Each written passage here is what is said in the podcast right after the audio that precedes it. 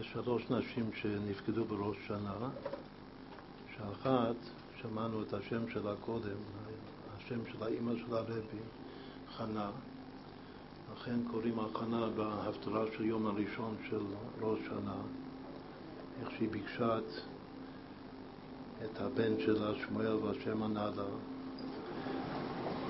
והרבה הרבה הלכות של תפילה, איך מתפללים להשם, לומדים מהתפילה של חנה. חוץ מחנה, עוד לפני חנה, נפקדו עוד שתי נשים, שרה אימנו, שהייתה הכרה, וגם רחל אימנו, שהייתה הכרה. אז יש שלוש נשים שנפקדו בראש שנה. סימן שראש שנה זה זמן הכי מסוגל, הכי טוב להיפקד בזר החי וקיימא.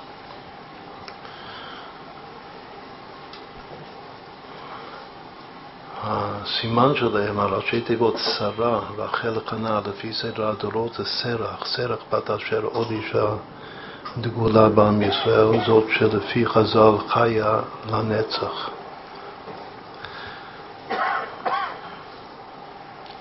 וגם רמז מכוון, היות שגם שרה זה סין שמאלית וגם סרח זה סין שמאלית.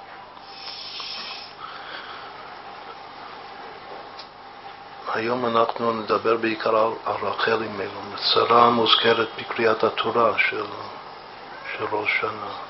רחל היא מוזכרת בהפטרה של היום השני של ראש השנה. רחל מבכה על בניה, מענה להנחם על בניה כי איננו. אז הקדוש ברוך הוא אומר לה ש... מיני קולך מבכי ועינייך מדמעה, כי יש שכר לפעולתך.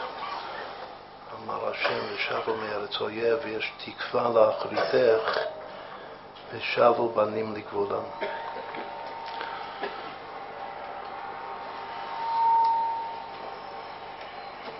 לכאורה על פי פשט רחל אימנו היא רק האם של שני שבטים מתוך י"ב שבטי קה, רק יוסף ובנימין. ליוסף יש שני בנים שכל אחד זוכה להיות שבט בפני עצמו, אפרים ומנשה. אבל כאן בפסוק הזה אנחנו רואים שרחל היא האימא של כל עם ישראל, של כל השבטים. וכך חז"ל לומדים מהפסוק הזה שרחל על בניה, היא האימא של כל עם ישראל, וכל עם ישראל נקראו על שם רחל. רחל היא כנסת ישראל.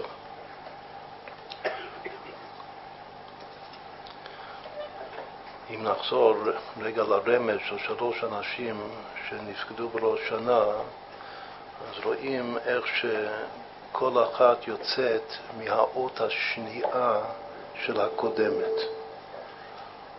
שרה זה סין ריש ה', רחל היא הריש של שרה. אותו דבר רחל ריש ח' ל', חנה היא החטא של רחל. אז אם כן, זו השתלשלות מובהקת שלוש אנשים הללו.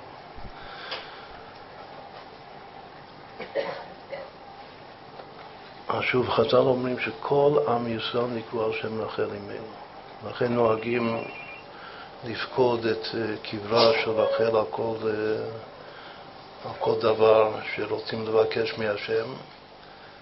מנהג ישראל מאז ומתמיד לפקוד את קבר רחל אימנו בבית לחם, יהודה, ושם נבקש מהשם על כל, על כל דבר ודבר. וקולה של רחל בוקעת את כל הרקיעים והתפילה עולה, מתקבלת, והאדם נענה. התשובה, הפסוק אומר, רחל מבכה על בניה. ואחר כך השם מבטיח לה, יש שכר לפעולתך, ושבו מארץ אויב. ויש תקווה לאחריתך, ושבו בנים לגבולם. לכן מקשרים את רחל והתפילה שלה וההפטרה של היום השני של ראש שנה עם שיבת ציון. כאילו היא מבקשת שכל הבנים שהם יתפזרו ויתרחקו בגלות, בתפוצות, שכולם יחזרו הביתה. זו התפילה שלה, שכל הילדים שלי, כל, כולם ילדים שלה, שכולם יחזרו הביתה. וככה השם מבטיח לה, ושבו מארץ אויב, כרגע נמצאים בארץ אויב, אבל מבטיחים לה, ושבו מארץ אויב, ואחר כך יש תקווה לאחריתך, ושבו בנים לגבולה. עכשיו, יש מאמר חז"ל שכשם שכל עם ישראל נקראו על שם רחל אימנו, ככה כל עם ישראל נקראו על שם בנה, יוסף, בנה הבכור. ולכך מביאים פסוק מהנביא עמוס, כתוב שם אולי יחנן השם אלוקי צעקות שארית יוסף. שארית יוסף זה שארית כל עם ישראל. אז מאותו פסוק חז"ל לומדים שכל היהודים כולנו כאחד נקראים יוסף. עכשיו, חז"ל אומרים את זה, שזה בגלל שיוסף הוא הבן הבכור של רחל, זה הכל בא מרחל אימנו. כשם שכל עם ישראל נקרא על שם רחל, אז ככה המשך של זכותה, שלא רק היא, אלא גם בנה, יוסף, כולנו יוסף.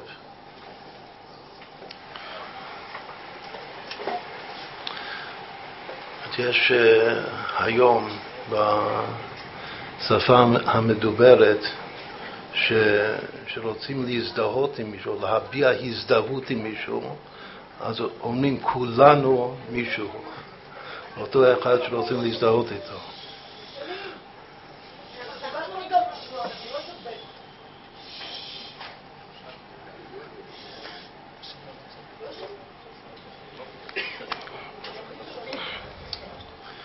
אז ככה כולנו יוסף, כולנו רחל קודם כל, בזכות רחל כולנו יוסף, ואחר כך באותו מאמר חז"ל ממשיכים ואומרים לא רק היא ולא רק בנה, אלא שכוחה כל כך גדול שגם כל עם ישראל נקראו על שם בן בנה.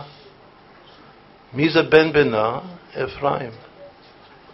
מה הפסוק שממנו לומדים שכל עם ישראל נקראו על שם אפרים? כולנו אפרים.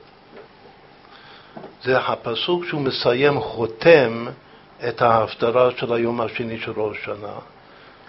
יש מאמר חז"ל, הכל הולך אחר החיתום. אותו פסוק הוא גם כן חותם את פסוקי הזיכרונות שאומרים בראש השנה.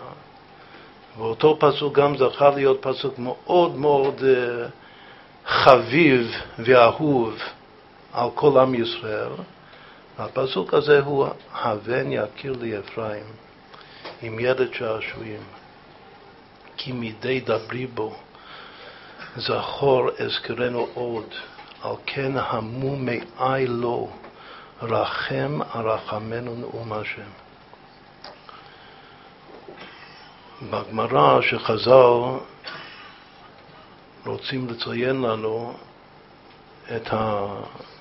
הפרקים המסוימים של הנביא שקוראים בהפטרה גם של יום ראשון וגם של יום שני של ראש שנה, אז לגבי יום השני של ראש שנה, הלשון של חז"ל, וככה גם כן מובא בשולחן ערוך, ברמב"ם בשולחן ערוך, מפטירים בהבן יכיר לי אפרים. כלומר שאף על פי שיש הרבה פסוקים מאוד מאוד חשובים בהפטרה, עוד לפני הפסוק הזה החותם, כולל הפסוק שאמרנו קודם, רחל מבכה על בניה, ויש שכר לפעולתך, ויש תקווה לאחריתך. כל ההפטרה כולן נקרא הבן יכיר לי אפרים, בלשון חז"ל. מפטירים בהבן יכיר לי אפרים. כלומר שבאותו מאמר חז"ל, שגם האימא וגם הבן וגם בן הבן כולנו, כל עם ישראל, נקראו על שמם, אז השניים, האימא והנכד, הם בהמשך אחד, את הפסוקים שלהם בהפטרה. קודם כתוב רחל, מבכה על בניה, שזה כל עם ישראל, ואחר כך בסוף כתוב, הבן יקיר לי אפרים. ושוב, זה כל עם ישראל, אנחנו הבן יקיר לי אפרים. עכשיו, היות שזה הפסוק שמסיים את ההפטרה של היום השני של ראש שנה, סימן שהפסוק הזה לוקח אותנו, מלווה אותנו במשך כל עשרת ימי תשובה עד ליום כיפור. זה הפסוק שנשאר בראש ובלב עד יום הכיפורים, כולל שבת תשובה, כמו שנסביר עכשיו תכף.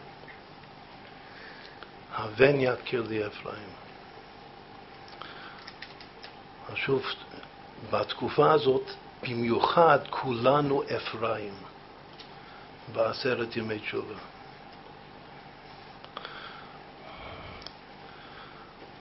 עכשיו, למה, למה אמרנו הרגע שגם בהפטרה של, של שבת תשובה יש גם דגש על אפרים?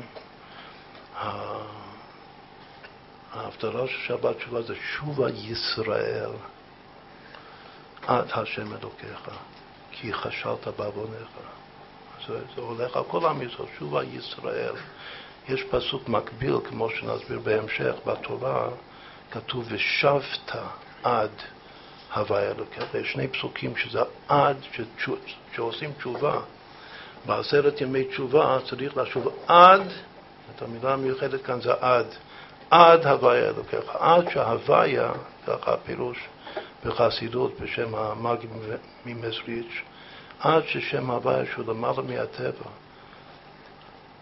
מודעות של נס, של על-טבעי, עד שהוא יהפוך להיות הטבע, הפשוט שלך, אלוקים בגמטרי הטבע. עד. צריך לעשות תשובה עד שההוויה יהיה אלוקיך. אבל בתורה כתוב ושבת, לא כתוב ישראל. כתוב ושבת אתה, תשוב עד הוויה אלוקיך. בנביא, שזה הפרק האחרון של הנביא הראשון שנבואתו נכתבה בתנ"ך, הושע, הנביא הראשון מבין התרי עשר, זה גם הפרק שחותם את הנבואה שלו. זו נבואה קצרה, לכן כל התרי עשר כולם בספר אחד בתנ"ך. אז הוא מתחיל שובה ישראל עד הוויה אלוקיך. אבל איך זה מסיים הפרק הזה, שזה ממש החותם של, של הנבואה שלו?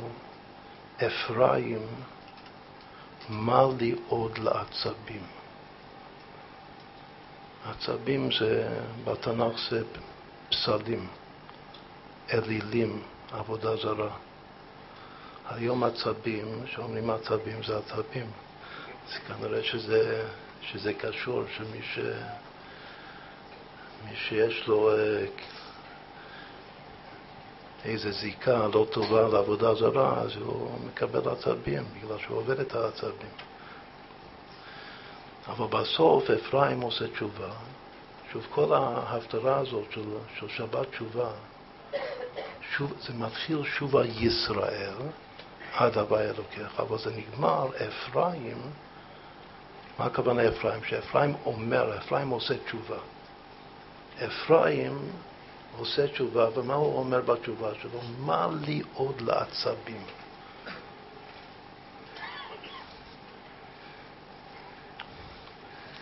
בסוף אותו פסוק השם אומר, אני כברו של רענן, זה אנחנו אומרים את זה לכבוד רעננה, צריך לדרוש בכבוד אכסניה. השם אומר לאפרים, אני כבראש רענן, מה זה ראש רענן? רש"י מסביר את זה בשם חז"ל שהעץ הפרוש אפשר לכופף אותו וכשמכופפים אותו כל אחד יכול להיאחז בו, להחזיק בו אז ככה השם אומר, אני כמו הברוש הזה, שאפשר, שאני מתכופף לכל אחד ואחד.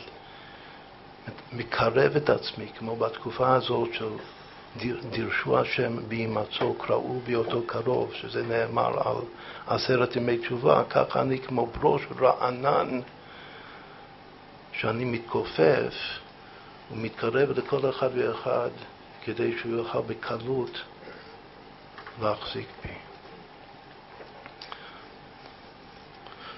פרייך, שאפרים זה גם מלשון פרי, פרייך ממני נמצא. זה הסוף של הפסוק. שמא תאמר שעץ רענן הוא לא נושא פרי, אבל אני כמו ראש רענן, וביחד עם זה יש פרי. יש פרי של אפרים, פרייך ממני נמצא. אני כראש רענן, פרייך ממני נמצא. זה הסיום של הפסוק. ואיך זה מתחיל? מתחיל אפרים אומר, עושה תשובה, מה לי עוד לעצבים?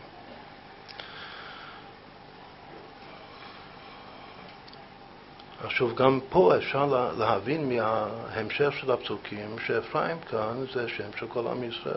אם כי שברור שיש גם כן שהנביא מתכוון לאפרים המסוים, שזה מלכות הצפון, ומה שאנחנו רוצים להסביר הערב זה מה אפרים אומר היום, גם במובן ציבורי, זה, מי זה אפרים. יש מלכות יהודה ויש מלכות אפרים.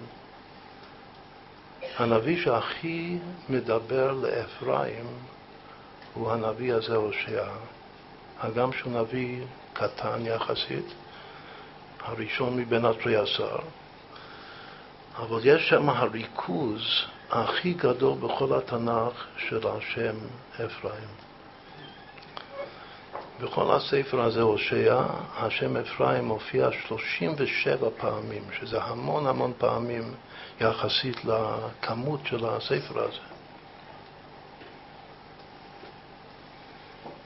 בכל התנ"ך כולו אפרים מופיע 180 פעם. אבל רק כאן, בספר קטן, ספר עמוס, יש 37 אפרים. בנביאים הגדולים, כמו ישעיהו, ירמיהו, יחזקאל, בכל אחד יש כמה פעם, פעמים בודדות, כמו הפסוק שלנו, הבן יכיר לי אפרים, באיזה נביא הוא? זה ירמיהו הנביא. אבל אין הרבה אפרים, זה פסוק אה, מיוחד, פסוק בודד יחסית. אבל בהושע זה מלא אפרים. זה גם כן מסיים באפרים. מה הפסוק הראשון שמוזכר אפרים בהושע, בנביא הושע, זה גם פסוק די מוכר, חבור עצבים אפרים הנח לו. מה הפירוש של הפסוק הזה? חבור עצבים אפרים הנח לו. הפירוש הוא שאפרים כל כך קשור ומכור, היום אומרים מכור, כל כך מכור לעבודה זרה, לעצבים, שאין מה לדבר איתו בכלל. הנביא אומר שכמה שאני מנסה להוכיח אותו, אני מתייאש. אין מה לדבר איתו, הוא מכור לדבר הזה. אי אפשר להוציא אותו מזה. לכן אנחנו, אם זה לא מועיל, אם תוכחה לא מועילה, אז תניח את זה, תעזוב את זה. זה הפשט של הפסוק.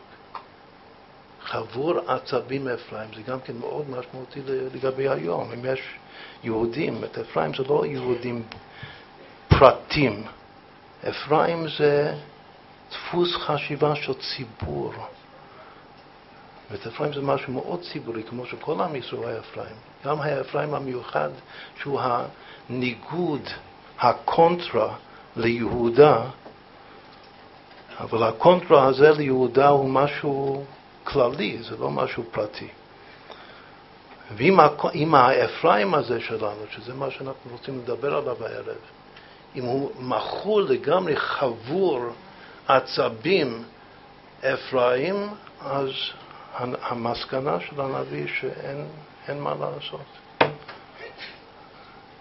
זה מה יש, כך אומרים היום, זה מה יש, הנח לו, תעזוב אותו.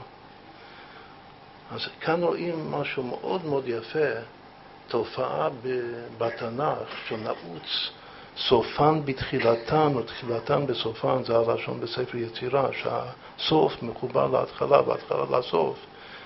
שהפעם הראשונה שמוזכר זה חבור עצבים באפרים הנח, לא שאין מה לעשות. והסיום זה אפרים, מה לי עוד לעצבים, שאפרים בעצמו מתחרט, הוא תופס את עצמו.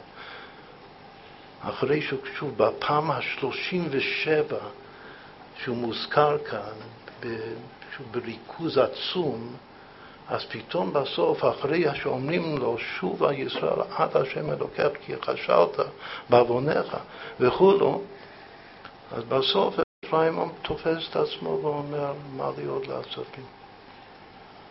אז הוא בעצמו עוזב את העצבים. נחזור לפסוק הראשון, ש... שכתוב שם חבור עצבים אפרים הנח לו, אז יש וורט מאוד אה, יפה של הרד"ק על דרך הפשט. הוא אומר שאף על פי שהנביא אומר הנח לו, כאילו מתייאש, מרים ידיים, אין מה לעשות, חבל על הזמן. אומר שהטבע של אבא, אם יש אבא ובן, והבן יצא לתרבות רעה, רחמנא ליצלן, והאבא מנסה להחזיר אותו, אבל הוא חבור, הוא חבור לזה, חבור עצבים, הוא מכור לזה. אז האבא אומר לבן, אני, הוא פונה לבן בעצמו, הוא אומר, טוב, אני, אני לא אדבר איתך יותר על הנושא, אין מה, אני רואה שאין לי השפעה, כלל וכלל, חבל על הזמן. אני לא אזכיר לך עוד מילה ולא חצי מילה לגבי הנושא הזה, כמה שזה יכול להיות חמור, נושא חמור ביותר.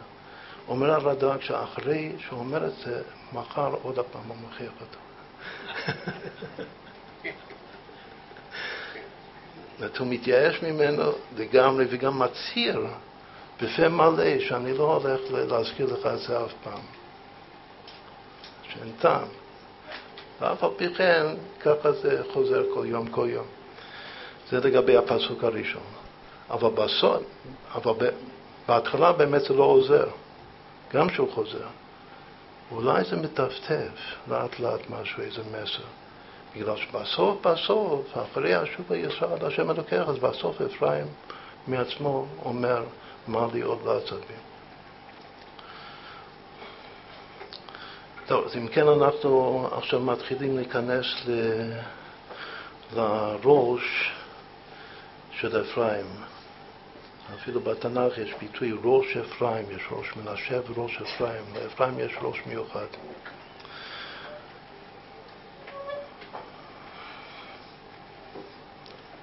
אם זה שכל עם ישראל נקראו על שם אפרים, כלומר שהוא לא רק חצי, שיש חצי יהודה וחצי אפרים, והוא לא פחות, פי פשט הוא פחות מזה, הוא אחד מהי"ב שבטים. אבל יותר מזה הוא החצי, בגלל שהוא כולל את כל עשרת השבטים. כלומר שהוא החצי, שבעצם החצי זה הרובה דרובה. אבל עוד יותר מזה הוא הכל, שכל עם ישראל זה אפרים, כמו שחז"ל לומדים מהפסוק הזה גופה, הבן יכיר לי אפרים. איפה עוד רואים את זה במדרש של חז"ל? חז"ל אומרים שעשרה יקרים הם. יש מדרש מפורסם. יש עשרה דברים בתנ"ך שנקראו יקר. ואחד מהעשרה זה ישראל, עם ישראל יקרים. על כל דבר חז"ל לומדים אותו מפסוק. מה הפסוק שכל עם ישראל יקרים? לא מזכירים אפרים בכלל, רק אומרים בחז"ל, ישראל יקרים.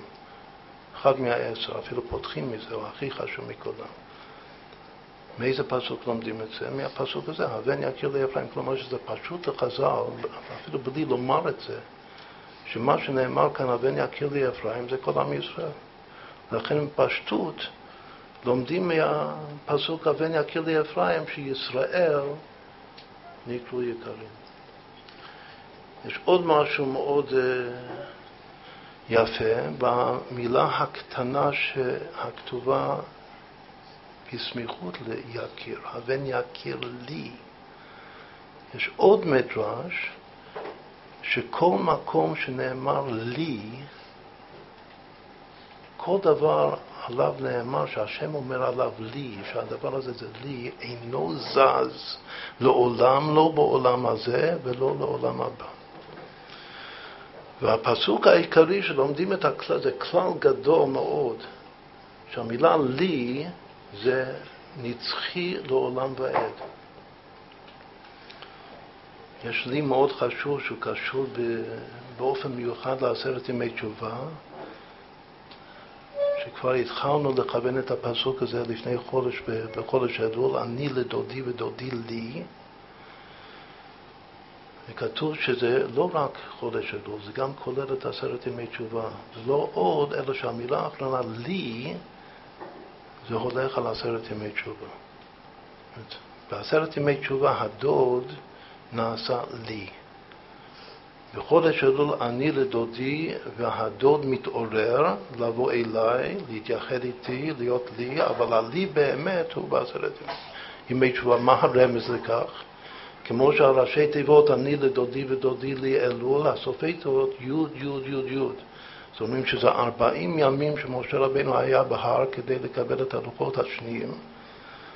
והיוד יוד יוד השלושים ימים הראשונים זה מהיום הראשון של ראש חודש אלול, שהוא בעצם ל"א, עד כ"ט באלול, כלומר כל חודש אלול, י' י' י' ימים, אני לדודי ודודי, אבל אחר כך היוד האחרונה של לי, הסופי תיבות לי, הוא עשרת ימי תשובה עכשיו.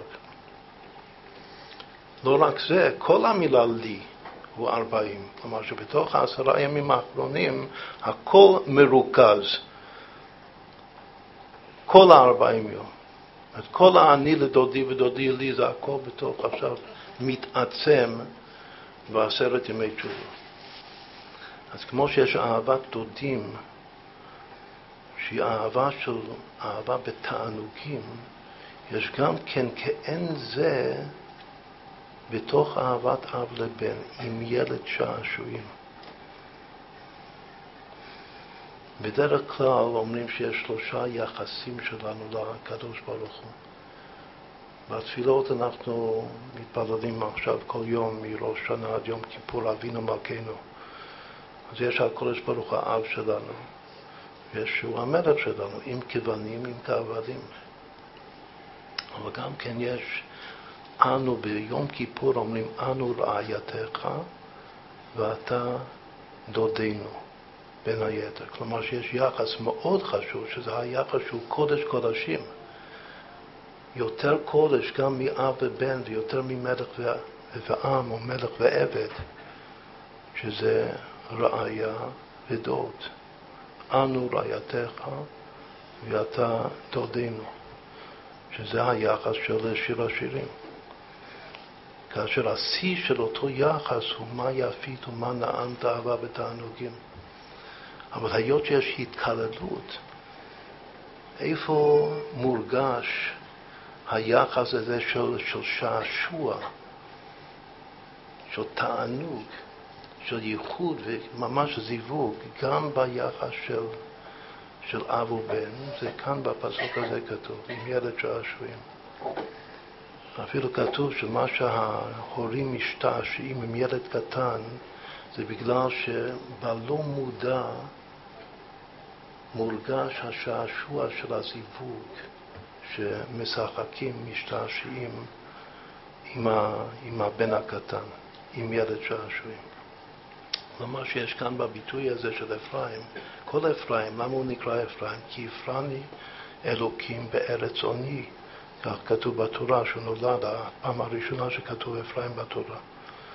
על שם פור והוא בארץ עוני, אצל יוסף, שיוסף בעצמו הוא זיווג, הוא ספירת היסוד בכוונה.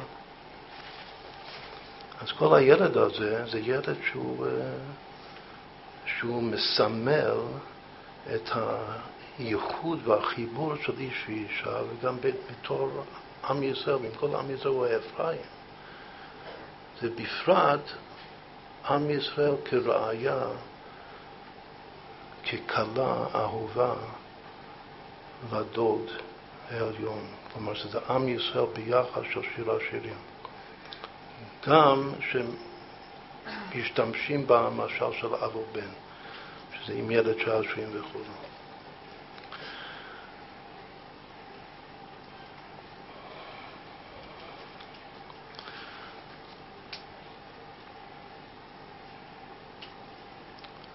עכשיו נשים לב לפסוק הזה, הבן יקיר לי אפרים. מה זה הבן? לא כתוב הבן, זה לא ה' הידיעה. איזה ה' בדקדוק זה הבן יקיר לי אפרים, עם יד שעשועים.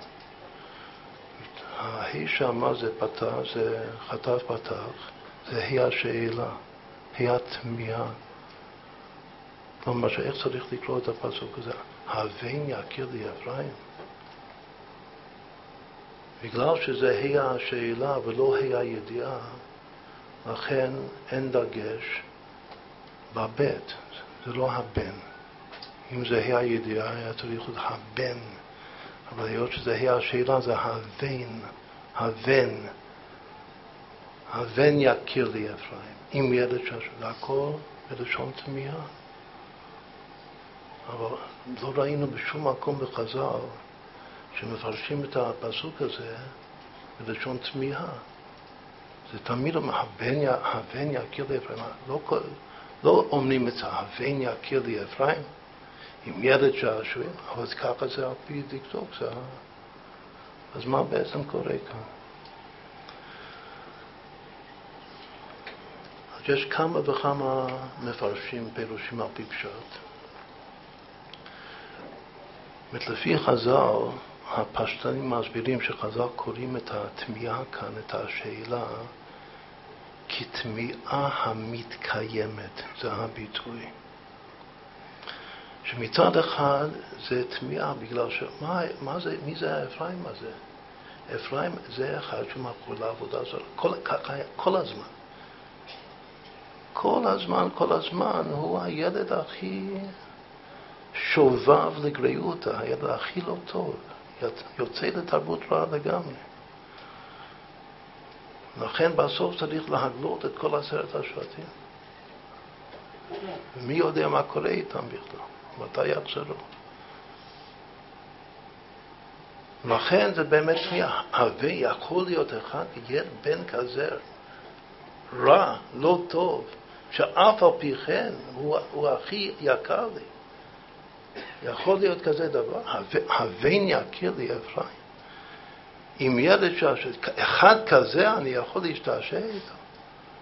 שוב, על פי פשט האם, שאומרים שיש ה' השאלה ואחר כך אם, אז בכל התנ"ך האם הוא המשך של התמיהה.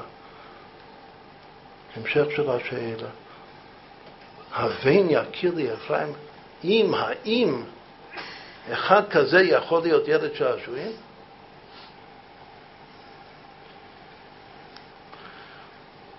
אז שוב, אומרים שלפי חז"ל, לפי, לפי הקבלה, חז"ל, כל המקורות, אין אף אחד שלרגע חושב שיש פה שאלה שבאמת היא, שהיא נשארת שאלה. זה פשוט שזה, הגם שזה נאמר בלשון שאלה, הבן יכיר לי אפרים, אבל זה, זה, זה ככה, זה נכון, שהוא באמת הוא הבן הכי יכיר לי. ושבאמת הוא הילד הכי שעשועים שלי. עכשיו, איך קוראים לזה? קוראים לזה שאלה אמיתית. מה, מה, מה, מה, מה זה מוסיף בהבנה שלי? אם הייתי אומר, הבן יקר לי אפרים, בסדר, הוא הבן הכי יקר שלי, כמו שאפרים היה הבן הכי יקר אצל יעקב אבינו, בן זקונים. אותו אהב מכל בניו. אבל ברגע שאומרים ככה, הבן יכיר לי, זה לית כל מוחה סביל דעת. כלומר, משהו הכי יקר לי, ומשהו הילד שעשועים, זה נוגד את השכל לגמרי. גם השכל של הקדושה. שהשכל אומר שלא, שאי אפשר שאחד כזה יהיה בן יקיר, ואי אפשר שאחד כזה יהיה ילד שעשועים. ואף על פי כן זה ככה. יש פסוק במקום אחר בנביא, גם בעיניי יפלא אמר. יש דברים שכביכול גם אצל השם זה פלא, איך זה יכול להיות. אז כאן זה דוגמה, הבן יכיר לי אפרים עם ילד שעשועים, זה, זה פלא שאף על פי כן, עם כל ההיסטוריה של אפרים, אני עדיין הבן הכי יקר שלי, והילד השעשועים שלי. יש רמז, זה כתוב בספרים, שאם ילד שעשועים, ראשי תיבות איש. איש זה ההפך מילד. ילד זה אחד שהוא לא איש. כשאומרים את המילה אדם, שאדם הוא שם המעלה של המין המדבר, אבל אדם יכול להיות קטן, ברגע שתינוק נולד הוא כבר אדם. יכול להיות גדול, יכול להיות בכל שלב של התבגרות אדם. מה שאין כן איש, איש הוא רק גדול. איש זה בר מצווה והלאה. וילד זה רק ילד. אז ילד זה לא איש ואיש זה לא ילד. אז מה הרמז הזה אומר? שאם ילד שעשועים, ראשי תיבות איש.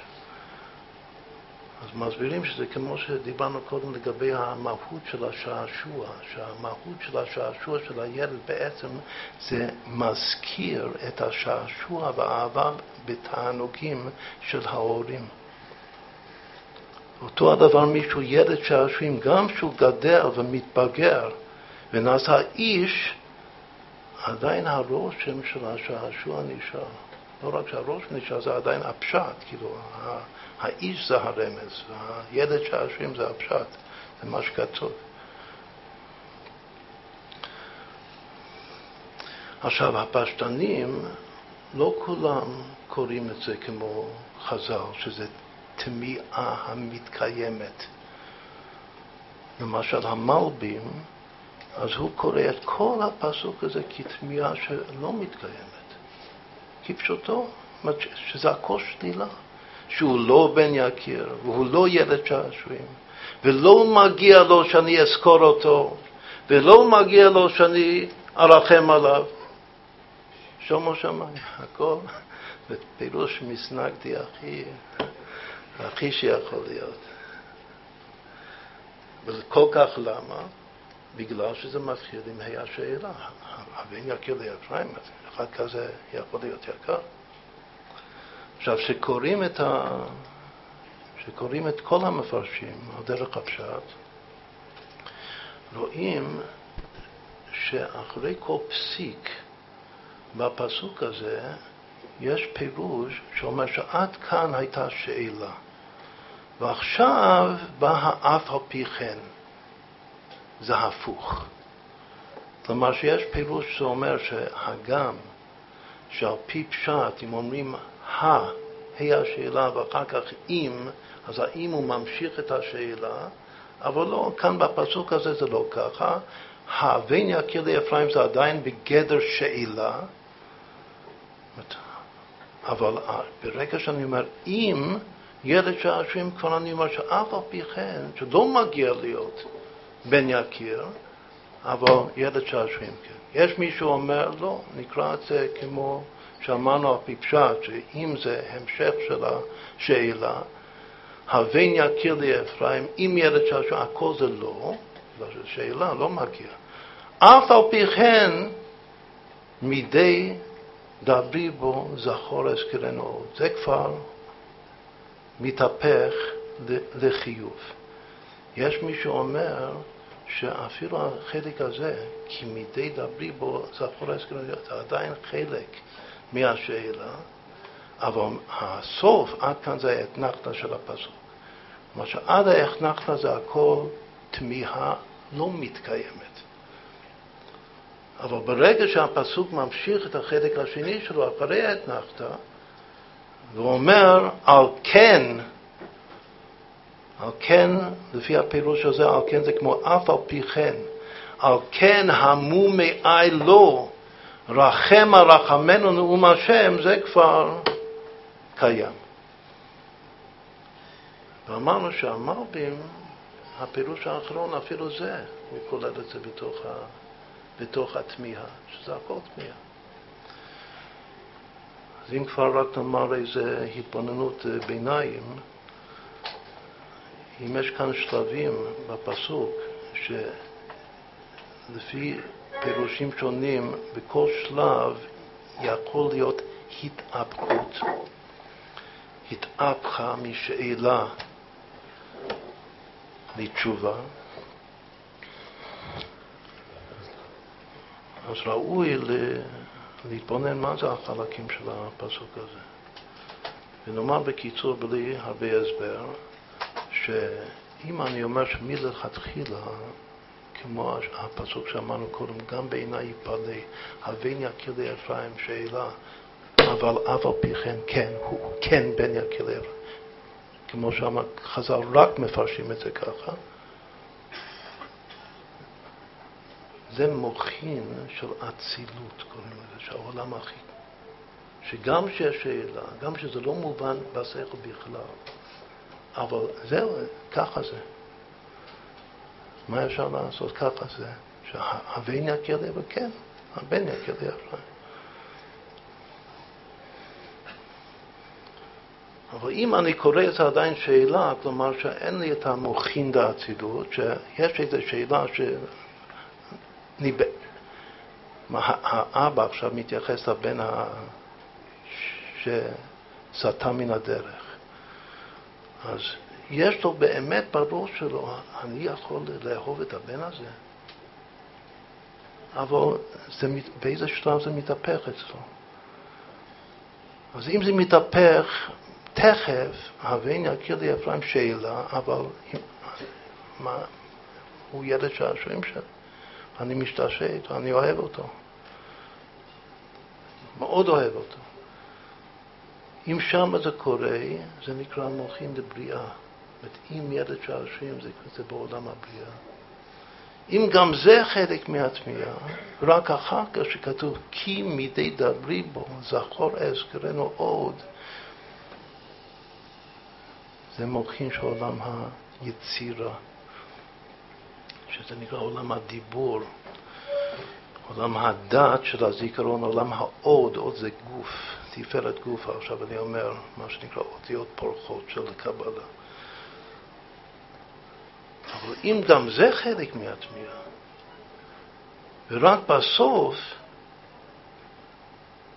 על כן המו מאי לו, רחם הרחמנו נאום השם, אז זה מוחין של עולם העשייה, של הקדושה. אם, כמו שאמרנו, הפירוש המרבים, שאפילו שם זה עדיין נשאר שאלה, הוא, הוא לא, האבא לא מסוגל להתהפך. מה, שוב, מה לומדים מכל זה? שהאבא באיזה שלב הוא חייב להתהפך, כמה שהוא, כמה שיש לו עצבים על הבן שלו. הוא חייב להתהפך באיזה שלב, והקודש ברוך הוא ודאי מתהפך. לפי חזר הוא מיד מתהפך. אין בכלל שנייה אחת שהוא באמת פרוגס. אם הוא רק מתהפך בסוף, שזה על כן, המומי איילו, רחם על רחמנו נאום השם, זה, זה בעולם העשייה. אם אפילו שמה לא, אז הוא אפילו לא בעולם העשייה של הקדושה, במקום אחר. עכשיו נאמר עוד אה, וורט אחד ונעשה הפסקה של ניגונים.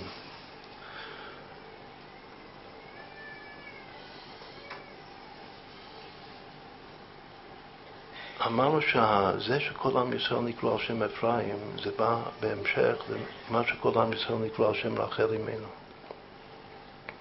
שקודם כתוב רחל על בניה, ואחר כך כתוב הבן יכיר לי אפרים, עם ילד שעשועים. מה כתוב באמצע? יש כמה פסוקים באמצע.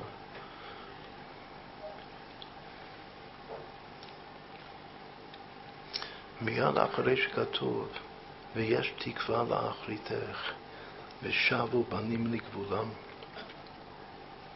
הפסוק הבא הוא שמוע, שמעתי, אפרים מתנודד.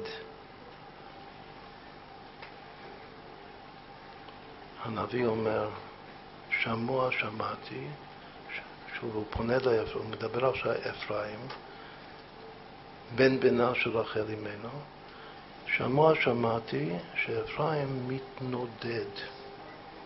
מה זה אפרים מתנודד? כל זה כלפי אפרים. מתנודד זה הפירוש כאן שהוא מתחיל להתחרט. כאן אנחנו בנביא, בירמיהו הנביא. אמרנו שהריכוז הגדול שלו זה בהושע, שהסיום זה שוב הישראל בהשם אלוקיך. ושם זה מתחיל הכי רע שיכול להיות, שהוא מכור לעבודה זרה לגמרי, אפרים. רק שבסוף זה, זה מתהפך, שהוא בעצמו אומר, מה לי עוד לעצבים?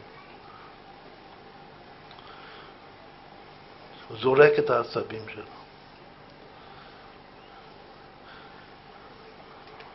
אבל כאן זה מתחיל ככה, שמוע שמעתי, אפרים מתנודד.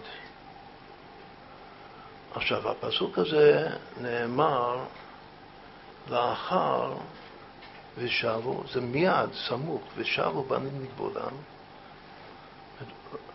נחזור, רחם אמר רחם מתפללת על שיבת ציון. שהבנים יצאו מהגלות, שזה תשובה. בהרבה פסוקים בתנ"ך, תשובה זה לצאת מהגלות, פשוטו כמשמעו, שהיהודי יקום מאמריקה, מרוסיה, מאיפה שלא נמצא, ויבוא לארץ ישראל. וכל עם ישראל יחזרו לציון. זה, זה נקרא תשובה בהרבה הרבה פסוקים בתנ"ך, וככה גם פה. ושבו מארץ, יש שכר לפעולתך, ושבו מארץ אויב, ויש תקווה לאחריתך, ושבו בנים לגבולה, שזה ארץ ישראל. עכשיו, מה אחרי זה שנאמר, שמוע, שמוע שמעתי אפרים מתנודד. נאמר את ההמשך של הפסוקים. שמוע שמעתי אפרים מתנודד, ייסרתני ואיבשר. אפרים אומר להשם ייסרתני, לשון ייסורים וגם לשון מוסר. ייסרתני ואיבשר, קיבלתי את המוסר שלך. כעגל לא לומד, השיבני והשובה, אפרים מתחנן לקודש ברוך הוא, לשם, השיבני והשובה, כי אתה השם אלוקיי. אחר כך הפסוק הבא אומר, וזה דברי אפרים. אחר כך יש עוד פסוק של דברי אפרים. ואחר כך הפסוק הבן יקל אפרים. אחרי שני הפסוקים של הבעת חרטה והתשובה של אפרים לאחר שהוא שב לציון. לאחר ושבו פנים לגבולך. אז יש שני פסוקים של עוד תשובה, קוראים לזה תשובה על התשובה. מה, ש, מה שלומדים כאן הפשט, זה מאוד מאוד נוגע עכשיו לתשובה של, שלנו, עם ישראל, בדור שלנו עכשיו. שאחרי התשובה בגשמיות, שזה שיבת ציון, עכשיו מגיע הזמן של אפרים צריך להתחיל להתנודד. ואז הוא אומר להשם, השיבני והשובה, קודם הייתי כעגל לא לומד, ועכשיו אני מתחנן לך השם, עכשיו שהוא נמצא בארץ. אני מתחנן לך, השם, השיבני ואשובה, כי, כי אתה השם אלוקיי. אחר כך הוא אומר ככה, כי אחרי שובי ניחמתי. אחרי התשובה, וזה הפסוק מובהק של המושג בחסידות, שצריך פעם אחת לעשות תשובה, ואחר כך צריך פעם שנייה לעשות תשובה. צריך לעשות תשובה על התשובה. אחרי שובי, אחרי ששבתי פעם ראשונה, ניחמתי, ניחמתי, זה התחרטתי על התשובה הראשונה שלי. על איפה שהייתי בתשובה הראשונה שלי. אחרי שובי ניחמתי, ואחרי היוודי ספקתי על ירך. אחרי שקיבלתי, בתשובה הראשונה שלי קיבלתי איזה דעת, אחרי היוודי אחרי הדת שקיבלתי, אז פתאום אני, שוב מתוך חרטה של תשובה, ספקתי על ירך, בושתי וגם נכלמתי. כתוב שמי שמגיע לשלב השלב הזה שהוא אומר אחרי התשובה הראשונה, על התשובה הראשונה הוא אומר בושתי וגם נכלמתי, כתוב שזה ראשי תיבות בן. לכן הפסוק הבא מתחיל הבן יקיר לי אפרים. בושתי וגם נכלמתי, כי נשאתי חרפת נעוריי.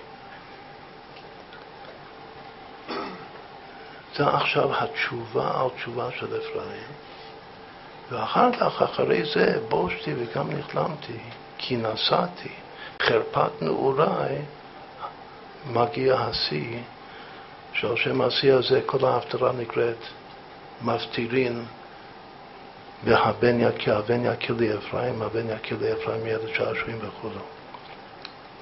אבל במה זה תלוי? זה תלוי בכך שאפרים מתחיל להתנודד, שזה מילת מפתח כאן, המתנודד, וזה מביא אותו, המתנודד שלו מביא אותו לאחרי שובי, אחרי ה"ושבו בנים לגבולם", ניחמתי, ואחרי היוודי ספקתי על ירח, בושתי וגם נכלמתי, כי נשאתי חרפת נעוריי. אז מי שככה מגיע לדת כזאת ולתשובה כזאת, תשובה על תשובה, עליו נאמר את התמיהה המתקיימת של הבן יקיר לי אפרים. עכשיו עוד וורט קטן ונעשה את ההפסקה, כאילו מה זה המתנודד הזה, רק להסביר קצת. כתוב שמתנודד זה כבר פירוש עמוק בחסידות. שמישהו מתנודד זה כאשר מתגלים בתוך הנפש של מישהו שני צדדים הופכים ואפילו מנגדים אחד את השני, שתי נטיות. הכי פשוט הוא שיש לאדם טוב ורע, יש לו נטייה לטוב, נטייה לרע, קוראים לזה בלשון חז"ל, בכל הספרים יצר טוב ויצר הרע. הוא סתם בן אדם שגם כשהוא פותח ספר התניא, ספר יסוד של החסידות, הוא לומד שם שיש יש לי נפש האלוקית ונפש הבא, הוא לא מבין, הוא לא מזהה. לא מזהה שיש לו. בעצם שיש לו פיצול אישיות. בשביל זה צריך פסיכיאטר. אבל שהוא מתחיל באמת להתבונן פנימה, גם באלוקות וגם איך זה, מה זה אומר לגבי עצמו, אז הוא מתחיל יותר ויותר להדגיש את הניגוד הפנימי, את הפיצול הפנימי, ואז הוא מתחיל להרגיש את עצמו כל הזמן מנדנד. וזה ראשית התשובה לתשובה, ההרגשה הזאת של, של אני מתנודד כאן. שמעתי, למה כתוב שמוע שמעתי?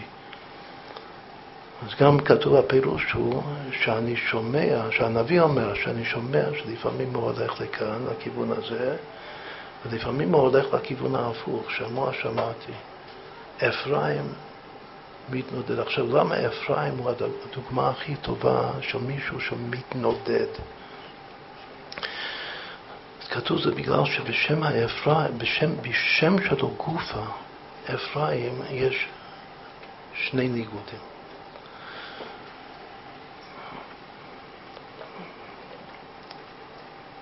יש בקבלה שכתוב שאפרים זה אפר מי או אפר ים.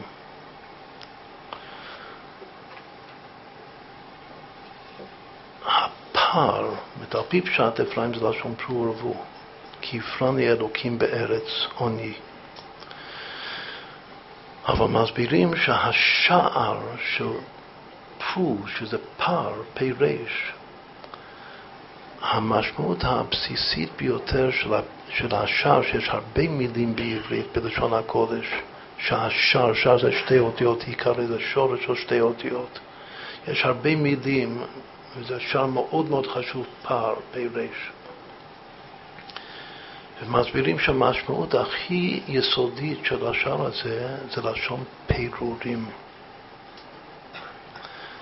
וזה על פי פסוק, פסוק אחר בנביא, שכתוב פור התפוררה ארץ. פסוק, גם כן משהו, פסוק מופלא בספר ישעיהו כתוב רואה ריש עין ה', לשון נתרועע מלשון הריע, כמו בשופר שזה לשון שפירה. רואה התעור, התעורעה הארץ, פור התפוררה ארץ, מות התמוטטה הארץ, נוע תנוע ארץ. יש ארבע לשונות. רואה, פור, מות, נוע. יש רמז שהסופי תיבות של ארבע הלשונות האלה, למפרע, הוא כותב מילה מאוד חשובה, עטרה. בעטרה שיתרה לו עמו ביום חתונתו ויום שמחת ליבו, שזה הולך על יום כיפור. בכלל אפרים, אמרנו שהוא מלווה אותנו מההפטרה של יום שני של, של אה, ראש השנה עד יום כיפור, אבל ביום כיפור הוא מתעצם מאוד אפרים, בגלל שאפרים בשינוי קל זה כיפורים. יש אות, יש א' ב' בקבלה אח בי, שא' מתחלפת בכף. ואז אפרים הוא הופך להיות כיפורים, יום הכיפורים, הוא בעצמו. חוץ מהאלף בית אח בי, שיש חילוף א' וכ', גם לפי הקבלה א' זה כתר וגם כ' זה כתר. בתוך האלף בית זה שתי אותיות של הכתר. זאת אומרת שגם ביום הכיפורים עיקר השעה זה הפער. ופער הוא בעיקר לשון פור התפוררה. שוב נחזור, יש פה רואה, להתרועע, ולהתפורר, ולהתמוטט, ולנוע. והסופי תיבות הפוך זה כותב עטרה, עין ט', רואה, פור, מות, נוע, כמו שזה כתוב בנביא. נוע זה עין בסוף, מות זה ט' בסוף, פור זה ריש בסוף, רואה זה ה' בסוף. מה זה עטרה בכוונה? יש מושג גילוי העטרה. עטרה זה העטרה על הברית. השלימות של התשובה זה שהשם מעל את הלב שלנו מלמעלה. אנחנו מצווים ומלתם את עורלת לבבכם מלמטה, אבל התשובה שלמה שהשם מעל אותנו מלמעלה, ואז יש מושג גילוי העטרה. והעטרה שמתגלה בקבלה זה שורש נשמת אפרים. שהברית בעצמו זה יוסף, אבל גילוי התורה הוא-הוא אפרים. אז כל מה שאנחנו מדברים כאן על אפרים, ושעשרת ימי תשובה זה תיקון אפרים, ושיום כיפורים זה אפרים, זה הכל זה אפרים כאן, אז הכל תיקון ההתרה. והתורה הזאת, זאת התורה זה כתר, זה התורה על הברית. זה הכתר של המלכות. את יהודה בסוף, יהודה ודוד מלכה משיחה. הוא, הוא המלך. אבל הכתר, העטרה שלו, שזה שורש המלכות, זה אפרים. בהמשך אנחנו נסביר יותר שיש משיח בן יוסף שקוראים לו בחז"ל משיח בן אפרים ויש משיח בן דוד. ואפרים הוא העטרה, והוא רמוז העטרה הזאת, רמוזה כאן, בכל הלשונות האלה, לכאורה הלשונות השליליים ביותר, שהארץ מתמוטטת. שוב, מה זה, מה זה אומר? שיש מצב שיהודים חוזרים לארץ ומקימים, אה, עושים כאן מדינה וכולו וכולו, ופתאום מרגישים שהעסק אה, מתפורר. זה שורש המתנודד, התנודה של אפרים. ככה, כך זה כתוב לפני, לפני מאה שנה, מאה שנה לפני המדינה. ככה זה כתוב ממש מפורש בחסידות, שמה שאפרים מתנודד זה פור התפוררה הארץ. לאחר ושבו בנים לגבולם. אבל התשובה הזאת היא תשובה משיחית לגמרי. בזכות התשובה הזאת, המתנודד של אפרים יבוא מלך המשיח. משיח בן אפרים, שהוא בעצמו יהיה העטרה של משיח בן דוד.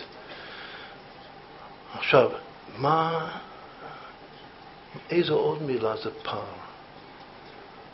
שזה לשון להתפורר.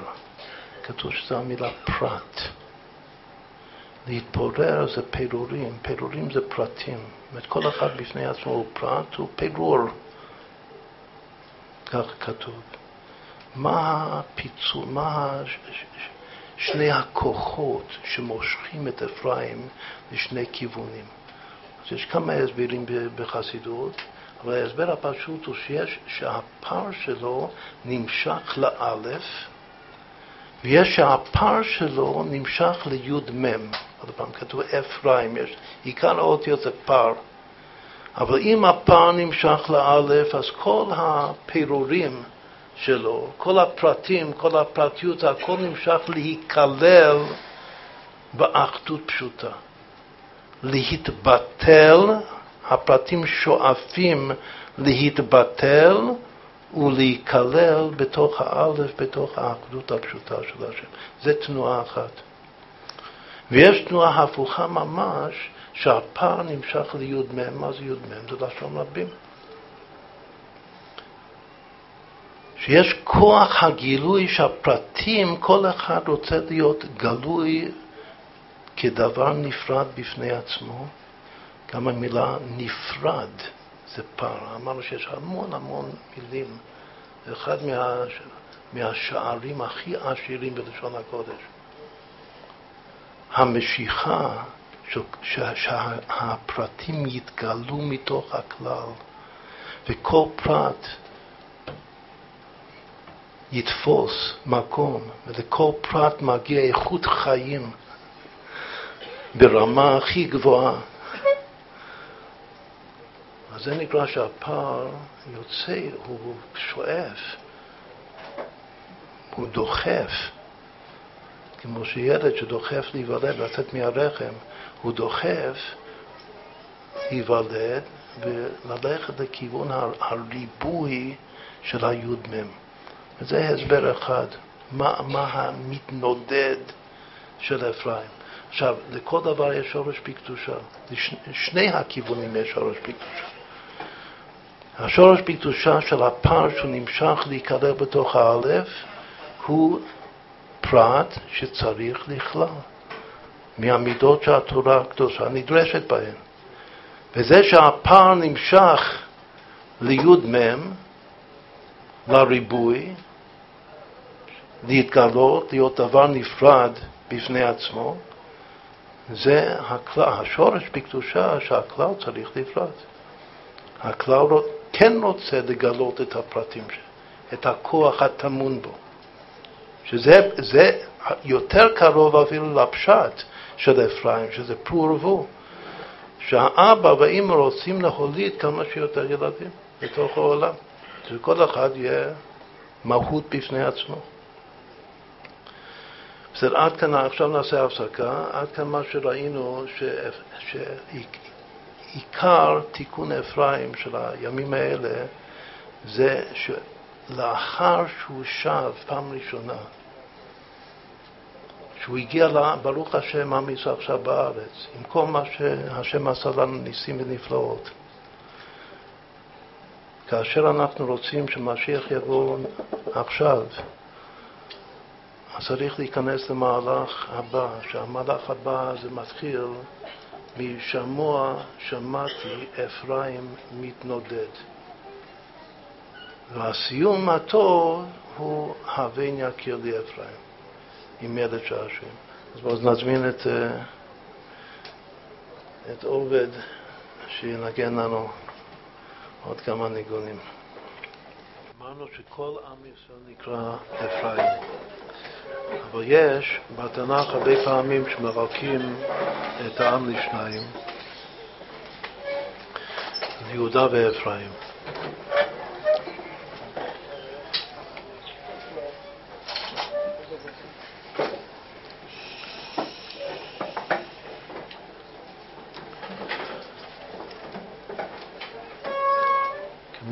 בתולדות עם ישראל, ממלכת הדרום, שהוא הימין, החסד, הוא מלכות יהודה, ואילו ממלכת הצפון, השמאל, שזה גם מתאים למושגים המודרניים של ימין ושמאל, השמאל הוא אפרים, הימין הוא יהודה.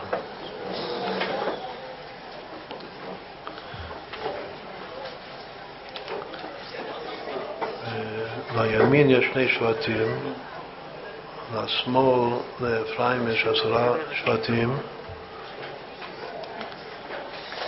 אבל אה, המלכות, שהשם מבטיח מלכות לעולם ועד, הוא מבטיח לבית דוד לימין, וגם בית המקדש נמצא בחלק של הימין. והיות שגם המלכות העיקרית של עם ישראל ניתנה לימין וגם בית המקדש, לכן השמאל, או במודע או לא במודע, אז היה מאוד כן במודע, היום זה או שכן או שלא, מקנא בימין. לכן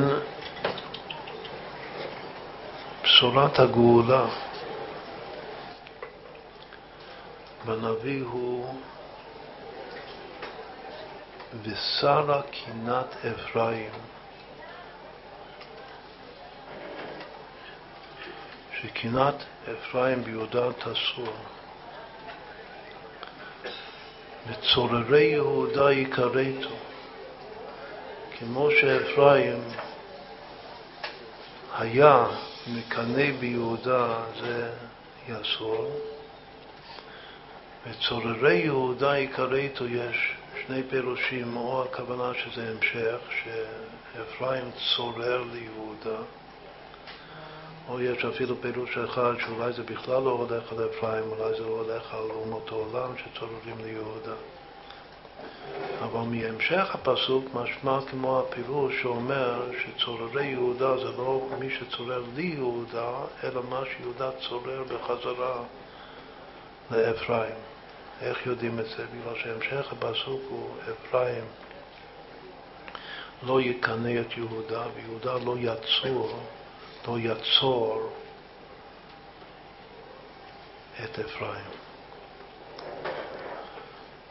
היות שבהמשך הפסוק כתוב שיהודה לא יצור את אפרים, מפרשים שגם מה שהיה כתוב קודם, צוררי יהודה, אם כי שזה משמע לכאורה שזה מי שצורר את יהודה, אבל מפרשים שבעצם זה, זה הניגוד, שכמו שתסור קינת אפרים, אז ככה ייכרת, ייכרתו צוררי יהודה. בכל אופן, רואים בפסוק הזה שעד כאן, במשך כל ההיסטוריה, גם בזמן הבית וגם בזמן הגלות, יש עימות ומתח גבוה מאוד בין, בין אפרים לבין יהודה. אז שוב, מצד אחד,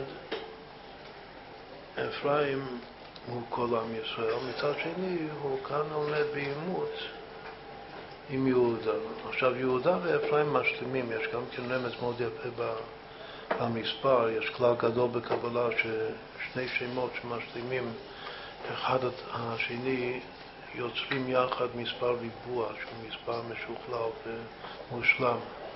כשמחברים את אפרים ויהודה מקבלים 19 בריבוע. הסימן שבאמת צריך את שניהם ביחד להתחבר. במילים הכי פשוטות היום, מי זה יהודה, מי זה הציבור שקוראים לו יהודה ומי זה הציבור שקוראים לו אפרים. היום אומרים שיש דתיים ויש אה, חילונים, שני ציבורים גדולים, שהרוב הוא אפרים. אם כן, כל מה שדיברנו קודם, על הבן יקיר לי אפרים, עם ילד שעשועים, ומה שקדם, שאפרים מתנודד, ומה שעוד יותר קדם, שחבור עצבים שאפרים הוא מהפכו לעבודה זרה. אבל באיזה שלב הוא תופס את עצמו, שאומרים לו שובה ישראל עד השם אלוקיך. אז בסוף אפרים אומר, מה להיות לעצבים? אז רואים שכל הנביאים, בפרט הנביא הזה הושע, אבל כאן זה גם ירמיהו, וכל הנביאים בעצם מתנבאים בעיקר לאפרים. וכמה שהציבור הזה לכאורה בעיני היהודה הוא סטה מן הדרך, אבל השם הכי אוהב אותו, הכי רוצה אותו. כמובן רוצה שיחזור בתשובה. מתוך מצב שכאילו שזה נורא שאין סיכוי שיחזור בתשובה. במצב כזה שאין סיכוי, הוא שלו, נתשייר, חנך לו, תניח לו. ואף על פי כן,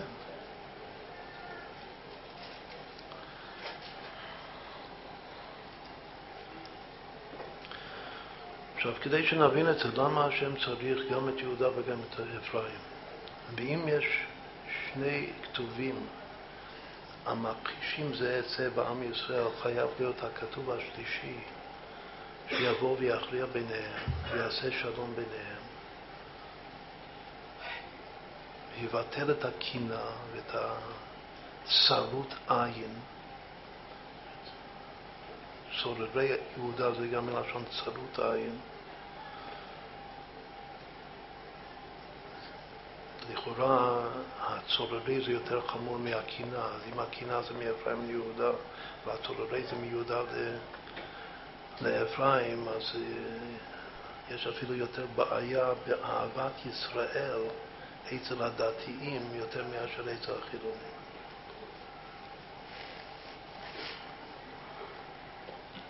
בהתחלה, עד שבא מלך המשיח, והוא אה, הוא מגלה מודעות אחרת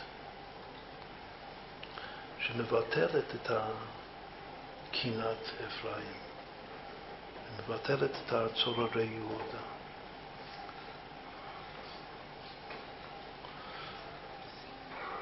צריך להבין מה זה, וננסה להתבונן בזה על פי הסימן של השנה הזאת. הרי יש מצווה לחיות עם הזמן. והביטוי הזה, הפתגם של האדמו"ר הזקן, בלתניא, לחיות עם הזמן, זה אומר הרבה דברים. עם הפרשת שבוע, עם החגים, בוודאי עם כל שנה כתוב, האדמו"ר הזקן בעצמו כתב והדגיש בתניא שכל שנה יש אור חדש שלא היה מעולם, ושנה זה לשון שינוי, כל שנה זה שינוי מוחלט, גם בראש שלי, מה זה ראש השנה, לשנות ראש.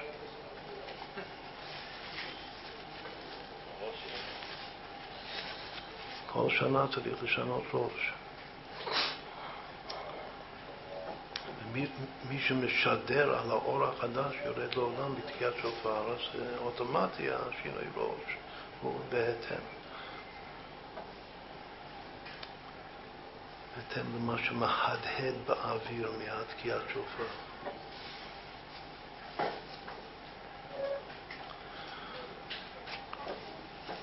עכשיו, השנה הזאת זה תשע"ד. אז עד כאן אנחנו אמרנו כמה וכמה רמזים של גרמטיה, מה זה, מה שווה תשע"ד. אבל אנחנו יודעים שהרבי אהב, בפרט בשנים האחרונות, לדרוש את השנים, את כל הסדרה שיש בעצם מאה שנים, שזה הכל מתחיל תש"ין, ותש"ין זה ראשי תיבות ת' שנת. זה, זה לא עובד, לא לפני תש"נים ולא אחרי תש"נים, זה רק עובד במאה השנים האלה, השיטה הזאת, שדורשים את התש"ן ת' שנת, ואז צריך להשלים את זה עם הפרט הקטן. של מה שבא אחריו. אז יש לנו את האיש שנת ע"ד. עכשיו, עוד לפני שנעשה ראשי תיבות, מה זה יכול להיות ע"ד, אז אפשר לומר פשוט תשע שנת ע"ד. מה זה ע"ד בתור מילה? זה יכול להיות שתי מילים פשוטות, או עד, אם שמים צרם מתחת לעין, אז זה עד. אם שמים פתח מתחת לעין זה עד. אפילו המילה עד זה יכול להיות שני דברים שונים. בגלל שיש עד כמו שובה ישראל עד השם אלוקיך, או ביטחו בהשם עדי עד, ויש גם בבוקר יאכל עד, גם בין הבן השני של רחל אימנו, בנימין, שהוא מתברך ויאכל עד. מה זה עד? שלל, שלל אויבים. אז עוד לפני שמתבוננים בראשי תיבות של תה שנת ע"ד, יש לנו את, הדברים הפשוטים האלה, עד ועד. אז בהשראת העד נפתח עם אה, פסוק מהתורה, ועד כאן אמרנו פסוקים מהנביא. עכשיו נלך לתורה הקדושה, לתורת משה רבינו.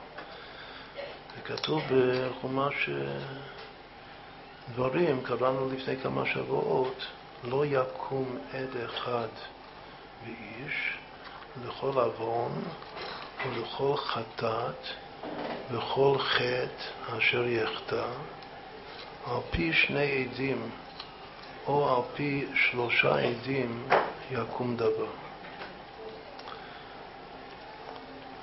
פסוק מאוד חשוב, שכל מילה וכל ביטוי וכל ייתור לשון, כמו לכל חטאת וכל חטא אשר יחטא,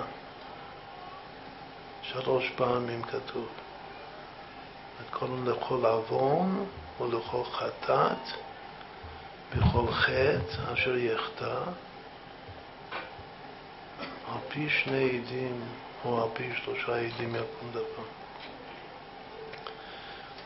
בכל הפסוק הזה יש עין דלת אותיות, עד אותיות בפסוק הזה. מהפסוק הזה, עד אחד, חז"ל לומדים שכל מקום שנאמר עד סתם, זה לא יכול להיות אחד, בגלל שכתוב לא יקום עד אחד. כל מקום שכתוב עד סתם זה שניים, לפחות שניים. אז אם כן, יש פה עד אותיות בפסוק.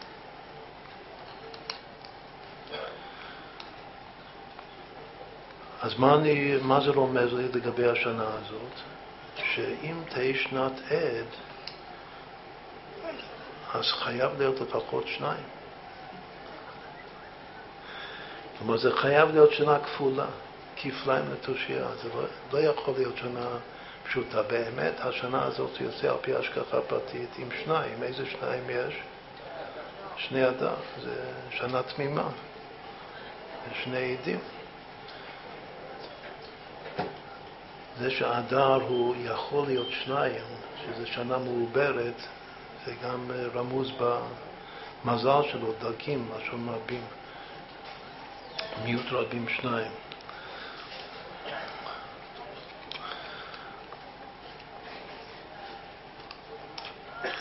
עכשיו, למה צריך להיות שני עדים להעיד על מציאות אחת כדי שיקום דבר? בגלל שלא מספיק להסתכל על המציאות מתוך מבט, נקודת מבט אחת. חייבים להסתכל על המציאות משתי נקודות מבט.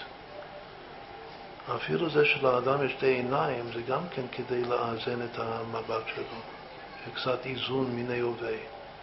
אבל כדי שדבר יקום במציאות, יקום דבר, צריך שני אנשים בבת אחת להסתכל על אותו דבר משתי נקודות מבט. אם כותבים עד או עד הפוך, אז זה דע. דע את אלוקי אביך בעובדהו בלב שלם ובנפש חפיצה. כתוב על השם יתברך, כל דעות הוויה. גם השם, לא מספיק שיהיה לו דעה אחת. מה זה דעה? דעה זה השקפה על המציאות. איך משקיפים, איך רואים, איך מודדים את המציאות. אז אפילו השם בעצמו הוא לא עם דעה אחת, הוא כל דעות. ושוב, מיעוט רבים שתיים, יש לו שתי דעות על המציאות. איך אומרים את זה בקבלה? יש דת עליון שהוא מלמעלה למטה, איך רואים את המציאות שמסתכלים מלמעלה למטה, ויש דת תחתון, איך רואים את המציאות שמסתכלים מלמטה למעלה. זה הפשט. ורק אם יש שתי דעות ביחד, אפשר להקים דבר, כלומר לאמת מה זה יקום דבר, לאמת אותו, לדון על פיו, לחייב את החייב, לזכות את הזכאי.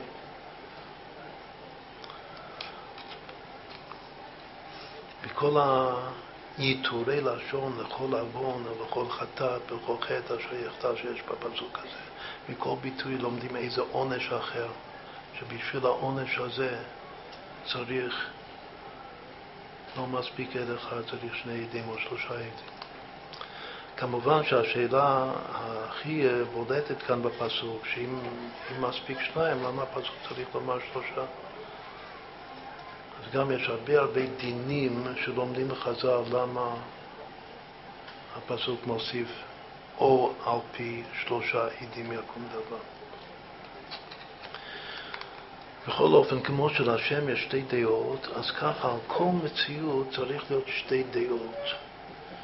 ועיקר העבוד שלנו הוא שגם בעם ישראל, למה חייב להיות כזה פיצול? קודם דיברנו על פיצול פנימי בתוך אפרים. שהפיצול הפנימי בתוך אפרים זה בעצמו סימן של תשובה על תשובה. כאילו זו תופעה מאוד מאוד אה, חיובית, הכרחית. אבל קודם כל יש את הפיצול הגדול הזה בין יהודה לבין אפרים. ששוב, בלשון גסה אמרנו בין דתיים ללא דתיים. הרבי לא אהב את המילה חילוניים, בגלל שזה כאילו להחליט, זה כאילו לומר אנחנו. הרבי לא רצה את ה... את החבור עצבים מאפרים אנחנו, להשאיר אותו חילוני. אין כזה דבר, יהודי הוא יהודי, הוא עם לב חם. בכל אופן, היות שככה מדברים בציבור ואנחנו רוצים להמחיש את העניין, אז נשתמש בלשון של הרחוב, שיש דתיים ויש חילוניים.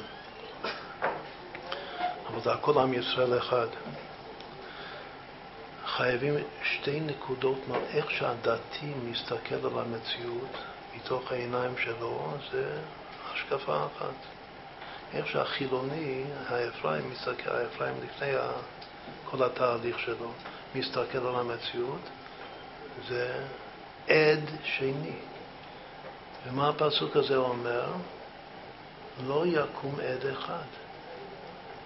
באיש, לשום דבר, לכל עוון, לכל חטא. לא יכול להיות רק השקפה אחת. חייב להיות שתי השקפות ביחד. או, מה, עכשיו איך נפרש את האו על פי שלושה? הכי טוב זה שלושה. שניים זה מספיק, אבל עוד יותר טוב משניים זה שלושה. שהשלישי הוא הכתוב השלישי שבא ומכריע ביניהם, כמו השותף השלישי. של שכינה ביניהם, בין האיש והאישה. שזה בעצם המודעות, זה הנקודת מבט של משיח, שזה לא זה ולא זה. משיח הוא לא דתי ולא חילוני. משהו שלישי, משהו אחר. מתי, מתי המקום שמכבדים את זה? שאומרים שמע ישראל, שמע ישראל, זה כל עם ישראל, השם אלוקינו, השם אחד. כשאומרים אחד בעיניים סגורות, אז החטא זה חילוני, והדלת זה דתי, זה דלת טובה, אבל האלף, בלי, בלי האלף זה לא, זה לא אחד. האלף, נאמר שהאלף זה אמוני. יש מישהו שהוא רק אמוני, אבל בר שם טוב אומר שאמוני זה לא רק שהוא מאמין בשם, אמוני זה שהוא מאמין בכל יהודי באשר הוא. זה מיסודי היסודות של הבעל שם טוב, שצריך, כמו שמאמינים במציאות השם אף על פי שאני לא רואה אותו, ככה צריך להאמין בכל יהודי שיש משהו, שיש חלק אלוקא ממה ממש בכל יהודי באשר הוא יהודי. שלכן הבן יכיר לי אפרים עם הטמיעה המתקיימת שהסברנו קודם. וממילא הוא, הוא לא לוקח, הוא לא בשום קיצוניות של שום צד, אלא שהוא כולו אמוני, שהוא מאמין בכולם. ואז אם יש את האמוני הזה, ביחד עם ה... שהוא בעצם המשיחי, ביחד עם החילוני והדתי, אז יש לנו אחד, יש לנו גוי אחד בארץ, כתוב אתה אחד ושמך אחד, אתה אחד זה השם אחד, שמך אחד זה התורה, התורה זה השם של הקודש ברוך הוא אחד, ומי כעמך כי ישראל גוי אחד בארץ. אז גם כן חושבים את זה שאומרים שמע ישראל שם אלוקינו השם אחד. בכל אופן, מה, אמרנו? אמרנו שהשנה הזאת זה תש"ע, קודם כל תשנת עד, ועד לא יקום עד אחד באיש לשום דבר. על פי שני עדים, או על פי שלושה עדים יקום דבר. אם אני הופך את עד, אמרנו זה דע, דע, רק דע אחד, זה ראשי תיבות דת עליון. לא מספיק דת עליון. אפשר לחשוב שדת עליון לבד זה מספיק, שעיקר, אפשר לחשוב שעיקר נקודת המבט של הקדוש ברוך הוא זה דת עליון, שהשם רואה את הדברים מלמעלה למטה. והנה החידוש הוא שעד אחד, גם כשאני אומר לא יקום עד אחד באיש, מי זה עד אחד? איך, המילה אחד זה גם רומז להשם מלמעלה. אז אם כן, הפסוק הזה מתחיל לומר משהו מאוד מפתיע, שלדון את המציאות כאן בארץ זה לא מספיק גם עד אחד. גם אותו אחד שהוא עד ואיך שהוא רואה את מלמעלה זה לא מספיק. חייבים גם כן עד שהוא רואה את המציאות מלמטה, מתוך עיני אדם, מתוך עיניים חילוניות, כאילו רואה מה, מה קרה כאן. אם זה רק עד אחד מלמעלה, זה עד מאוד דתי, סופר דתי, שהוא העד אחד, שעליו כתוב לא יקום עד אחד מאיש לשום דבר. צריך על פי שניים, והכי טוב על פי שלושה. שלושה עדים יקום דבר. כשאומרים את המילה דעת, אם דע, רק דע שהוא עד הפוך, הוא ראשי תיבות דעת עליון, וזה לא מספיק, אז צריך דעת שלמה. מה זה דעת? בדעת יש דעת עליון תחתון. ברגע שאני מוסיף את התו לדע והופך את זה לדעת, כתוב שרק יהודי הוא בר דעת. אז דעת, עצם המילה דעת היא כוללת גם את העליון וגם את התחתון. את שתי הדעות, שני העדים.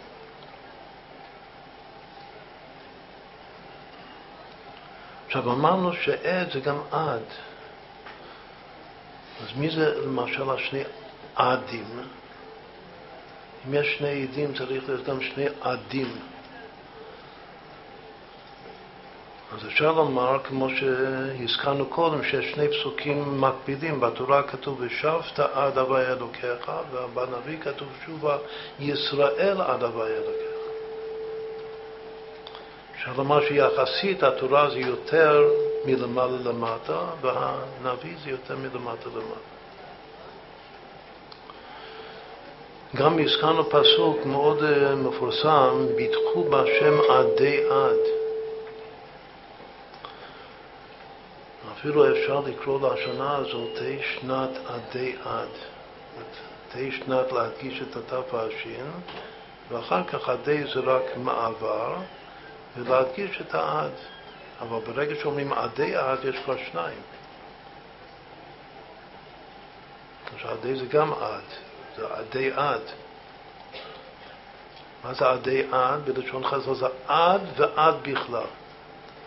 אם יש עד ולא עד בכלל, כלומר שמתקרבים ליעד, יעד זה גם עד, זה גם תהי שנת עד, תהי שנת יעד, כלומר שהשנה הזאת זה שנה שעלינו להגיע ליעד. אז יש להגיע כאילו עד השער, אבל לא להיכנס לגמרי. להסתפק בכמעט, אבל לא לגמרי. זה נקרא עד ולא עד בכלל. זה רק עד אחד. אם זה עד ולא עד בכלל, אז זה רק עד אחד. ועל זה נאמר, לא יקום עד אחד באיש לשום דבר. אבל אם זה עד ועד בכלל, אז מגיעים עד הדבר וגם נכנסים פנימה לגמרי, מתעצמים עם הדבר, אז זה כבר עדי עד. זה כבר פעמיים עד, שזה עדי עד. ביטחו בהשם עדי עד.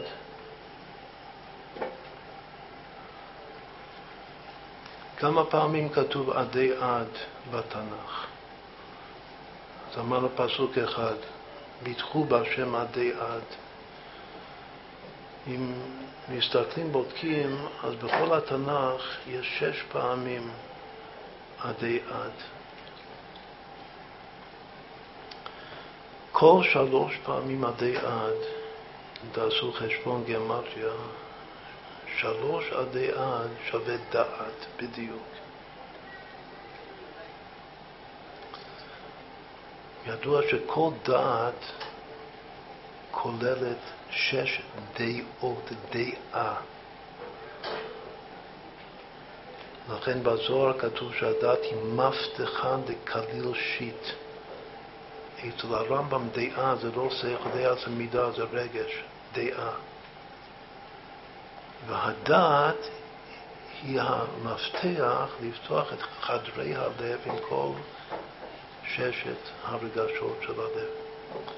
והגיאמטיה זה גיאמטיה מאוד מאוד יפה, ששש פעמים דעה שווה בדיוק דעת. כמה זה עדי עד? אם ניקח את היוד של עדי, נחלק את זה להי ה', אז יהיה עדי עד, דעה, דעה. אז זה שתי דעות. אז כמה עדי עד צריך בשביל דעת אחת? צריך שלוש. עכשיו, אם יש בכל התנ"ך שש, זאת אומרת שיש פעמיים דעת. שש פעמים עד, שהגם שאמרנו הרגע שהדעת, המילה דעת בעצמה רומזת לעליון ותחתון. אבל עוד יותר מפורט, פעמיים דעת זה דעת עליון ודעת תחתון. וזה שש פעמים עד. מה זה הפסוקים? יש שני פסוקים של הכנעה. יבושו ויבהלו עדי עד, להישמדם עד. שני פסוקים בתהילים. נראה שיש שני פסוקים של הכנעה ושני פסוקים של הבדלה ושני פסוקים של המתקה. יש כלל גדול מהבר שם טוב, שיש שלושה שלבים של עבודת השם. הכנעה צריך להכניע את הרע, אחר כך צריך להיבדל לגמרי, שזה גילוי ההתרה שדיברנו קודם, שהטוב יתגלה בנפרד מהרע לגמרי. ואחר כך אפשר לחזור ולהמתיק את הרע בעצמו. כלומר, להפוך אותו, להפוך את הרע לטוב. שזה עיקר הייעוד, עיקר היעד. שני הפסוקים של הכנעה זה יבושו ויבעלו עדי עד, להישמדם עדי עד. שני הפסוקים של ההבדלה זה גם ביניהם עדי עד ישבו לכיסא לך, ואחר כך זאת מנוחתי עדי עד, פה אשב כי הביתיה. שני הפסוקים של המתקה הם ביטחו שני פסוקים בנביא. כל ארבעת הפסוקים שאמרנו הראשונים הם בתהילים. שני הפסוקים של ההבדלה הם באותו פרק, אחד אחרי השני בפרק קל"ב בתהילים.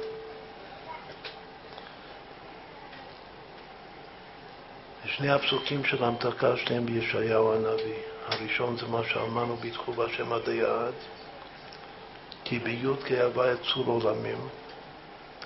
והשני זה סיסו וגילו עדי עד, פסוק של גאולה. אז תהי שנת עדי עד עם כל העדי עד, שזה פעמיים דעת שיש בכל התנ"ך כולו.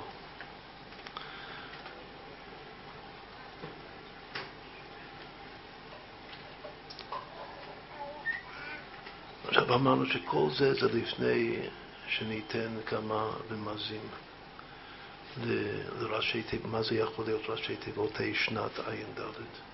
זה רק היה לדרוש את הע"ד בעצמו.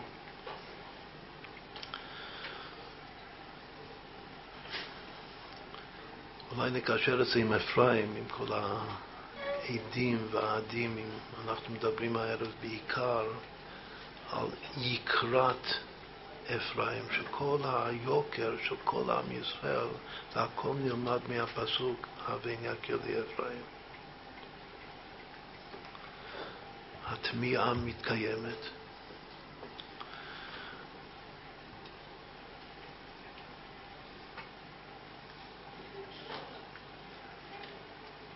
בפסוק של העד אותיות, אז כתוב לא יקום עד אחד על פי שני עדים או על פי שלושה עדים יקום דבר. אז יש עד אחד ויש שני עדים ויש שלושה עדים. רק שעד אחד זה לא, והשני עדים, שלושה עדים זה כן כן. זה סדר שבקבלה קוראים לסדר הזה חשמלמל, לא כן כן. לא יקום עד אחד, יש פה מושג, עד אחד. עד אחד אמרנו זה, זה דת עליון, זה משהו מאוד גבוה, העד אחד הזה. כמו בהלכה כתוב יחיד ורבים הלכה כרבים. מי זה היחיד? כתוב שהיחיד זה כולו דת עליון. ובגלל שכולו דת עליון, לכן ההלכה לא כמותו. והרבים זה כולל דת תחתון, לכן ההלכה כמותם. זה ההסבר. שוב, העד אחד הוא מאוד גבוה, הוא כל כך גבוה שלכן המציאות שלו כמוהו. ההלכה זה לא כמוהו. העצמות זה אור מאוד מאוד גבוה, אבל העצמות זה לא, לא שם. אז יש עד אחד לא, ויש שני עדים כן, ויש שלושה עדים כן. קוראים לזה חשמלמל, לתהליך ההגיוני הזה. אם לוקחים את... זאת אומרת שהמלמל הוא בנוי, הוא מיוסד על החש. הכן כן זה מיוסד על הלא. המילה השנייה מהתחלת הפסוק זה יקום, בגימטרי יוסף. המילה השנייה מהסוף של הפסוק זה גם יקום. יש פה סימטריה, זה נקרא חן בקבלה, של יקום יקום. השני מההתחלה, השני מהסוף. לא יקום, יקום דבר. יוסף יוסף. כלומר שהיקום בסוף זה תלוי ביקום בהתחלה. רק שהיקום בהתחלה זה לא יקום. כל זה זה כדי להצדיק, לחשב את כל שלוש המדרגות ביחד. שזה עד אחד, זה, זה, לפי, זה כמו שסופרים לפי הסדר, אחד, שתיים, שלוש. עד אחד, שני עדים, שלושה עדים. כמה זה שווה? עד אחד, שני עדים, שלושה עדים. שווה אפרים, בדיוק. איך זה יכול להיות אפרים? עד אחד, שני עדים, זה נשמע לי כבר הרבה יותר מאפרים. עד אחד, יש לו רעיון, איך זה יכול להיות בדיוק שווה אפרים? עד אחד, שני עדים, שלושה עדים. ש, כן, שה, שהאלף של אפרים, א' יכול להיות אלף. האלף לך שלמה. שהאלף של אפרים הוא אלף, אז אפרים במקום, ככה אפרים הוא 331. אבל אם האלף הוא אלף, זה 1330. ו-1330 הוא בדיוק עד אחד, שני עדים, שלושה עדים. כלומר שאפרים הוא בעצם כל התהליך הזה. שקודם יש משהו בו ששולדים לו, גם אפרים הוא בעצם שולל את ה... אפרים לא רוצה את הדת. הוא זה שאומר שדת עליון זה לא נכון. זה לא נכון, לבד. יחיד ורבים זה, זה מנטליות של אפרים, שיחיד ורבים הלכה כרבים. מישהו רק דתי, הוא לא, הוא לא לכתחילה חושב ככה. חושב שההלכה, שאם יחיד, נאמר יחיד, ניקח דוגמה קיצונית, שאולי היחיד זה הרבי. אז מה, מה, מה, איך ההלכה? מה שהרבי אומר, מה זה משנה מה שכולם אומרים? מה הרבי אומר כאן, כולם אומרים אחרת, זה, זה פשוט אצלו שהרבי צודק. אז זה פתאום בא הפסוק, שגם אם, אם זה משה רבנו, גם על משה רבנו נאמר, לא יקום עד אחד באיש לכל עוון ולכל חטאת וכל חטא אשר יחטא, על פי שני עדים, על פי שלו, וגם השני עדים זה לא יכול להיות משה ואהרון, לא, אתם לא יכולים ביחד. זה, אתם סולים ביחד, אתם אחים, אתם מדי קרובים, צריך להיות שתי נקודות. אתם שייכים לאותו דפוס חשיבה, זה לא יכול להיות. על פי שני עדים, על פי שלושה עדים יקום דבר. שזה הכל כדי שניכנס לשינוי ראש של שנת תשע"ד. עכשיו, אחרי כל זה, שאמרנו שהראש כאן זה דווקא אפרים. הוא רמוז כאן בכל התהליך הזה.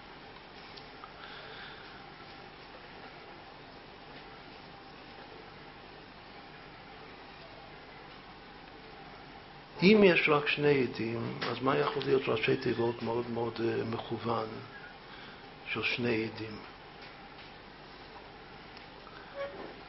יש זוג של מושגים בחסידות, בקבלה בחסידות, בספר הזוהר והלאה, שיש שני עולמות, עלמא דיתקסיה, עלמא דיתגליה.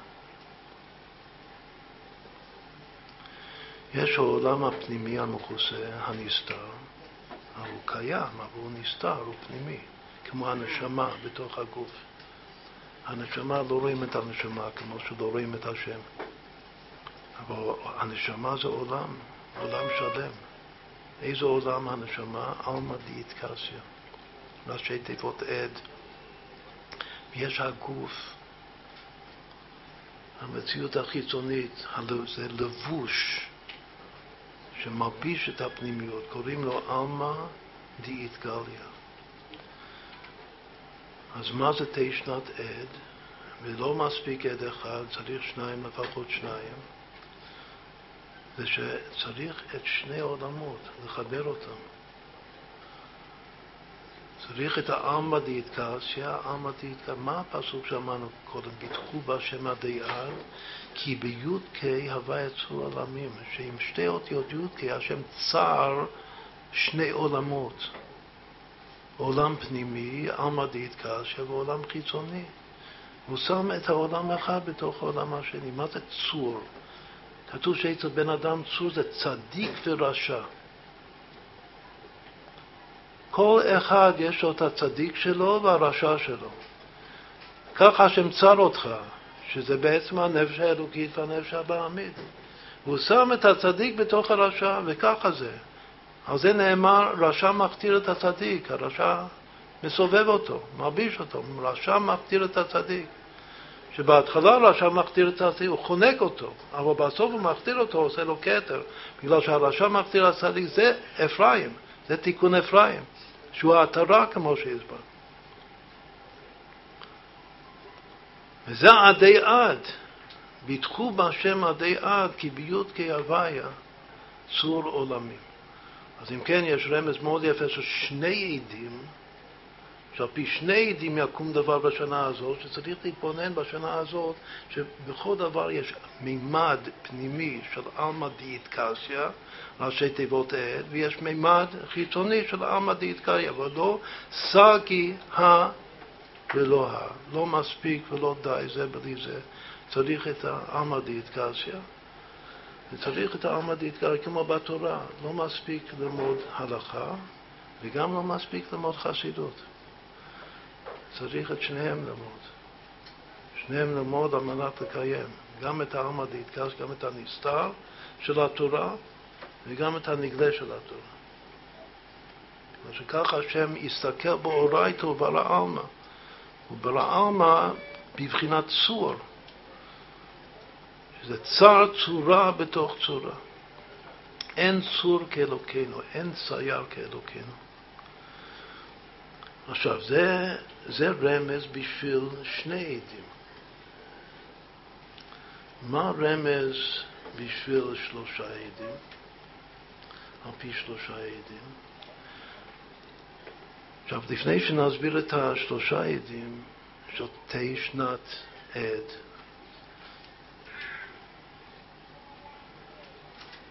אז צריך להסביר שיש גם של, שלוש דעות.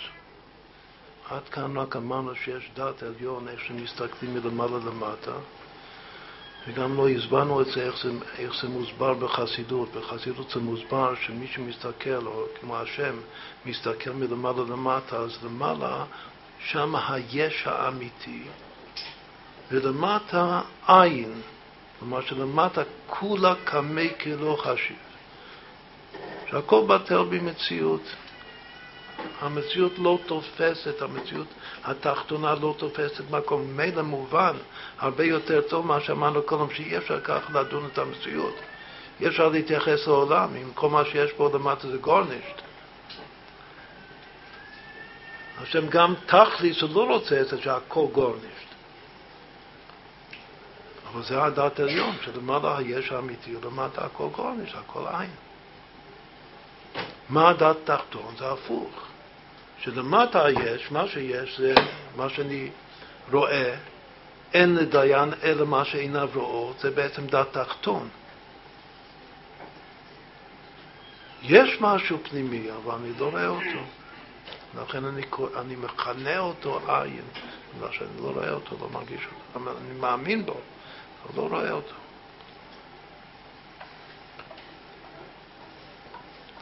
עכשיו, מה יכול להיות שלוש דעות? בשביל להסביר מה זה שלושה עדים, אז צריך גם כן להסביר מה זה שלוש אה, דעות. תמיד מדברים על שתי דעות כעל דעות ההוויה.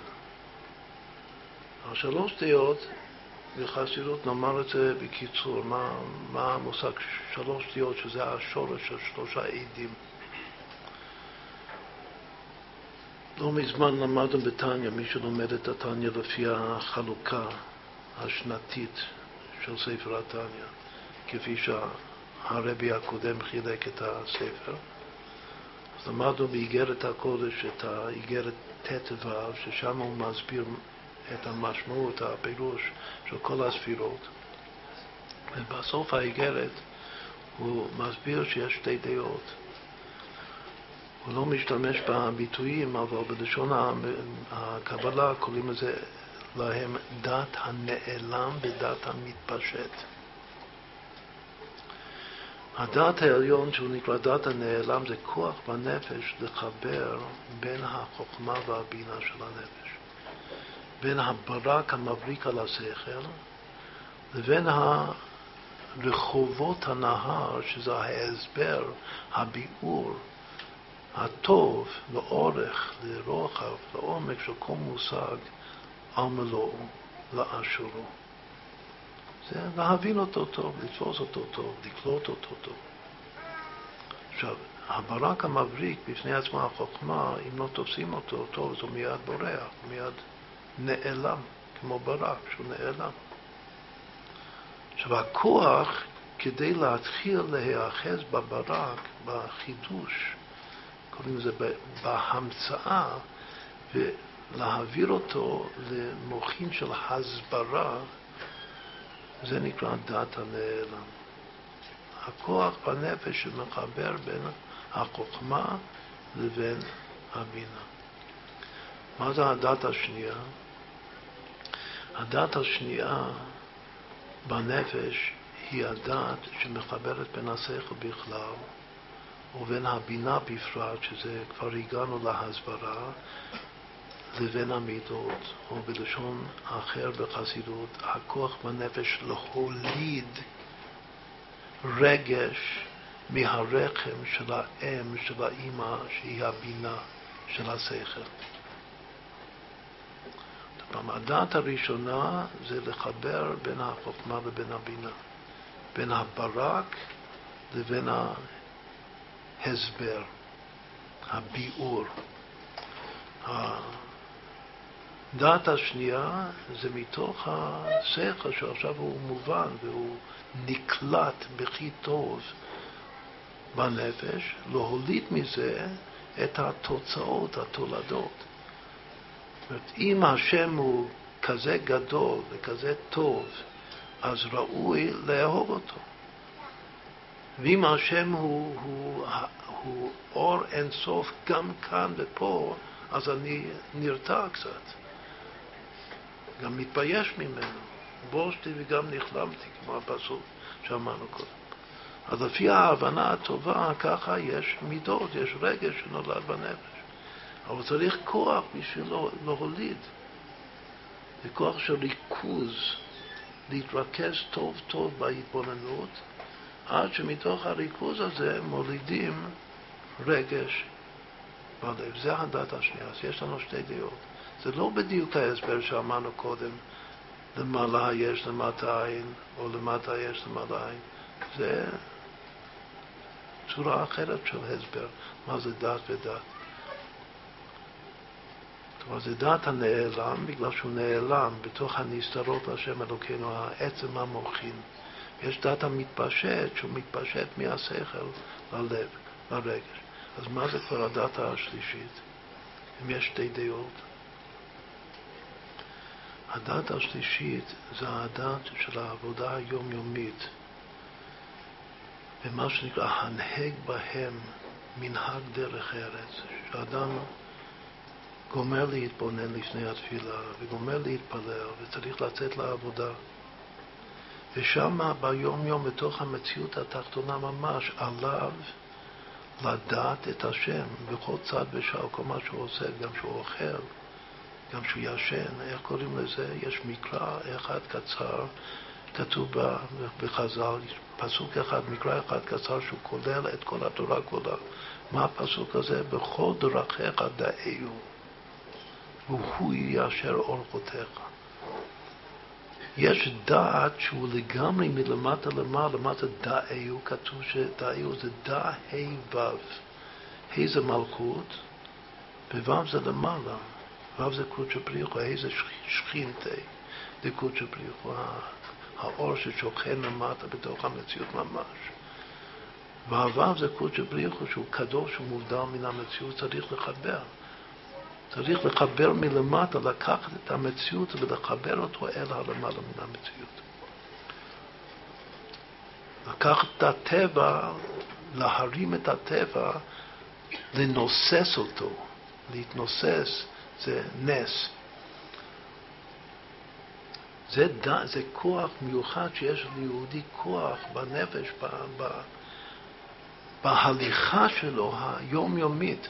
אנחנו מאחים בין העומדים, שהוא הולך בעולם הזה וכל הזמן הוא יודע את השם. כשהוא אוכל משהו, הוא מחבר את האוכל עם האלוקות. מתוך תודעה שלא על הלחם לבדו יחיה האדם, כי על כל מוצא פי אהבה יחיה האדם. זה הכל נקרא בכל דרכיך דאיו. אז זה משהו אחר. אז אם כן, מה זה שלוש דעות?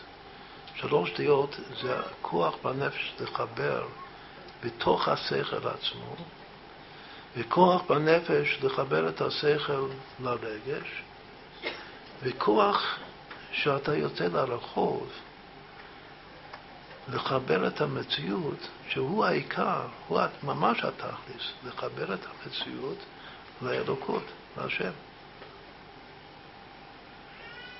אז זה השלימות של על פי שלושה עדים יקום דבר, שזה ממש יקום, שהדבר מלמטה יקום. שוב, הביטוי בסוף יקום דבר זה הולך בפרט על השלושה עדים, כתוב על פי שני עדים, או על פי שלושה עדים יקום דבר. והעיקר החידוש זה העד השלישי הזה, שזה בעצם הדת השלישי.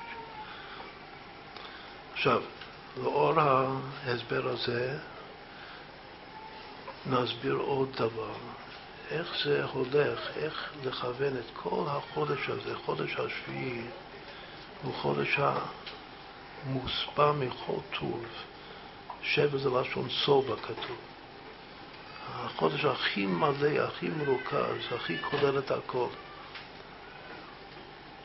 יש קודם כל שני ימים של ראש שנה, עליהם נאמר יחיינו מיומיים.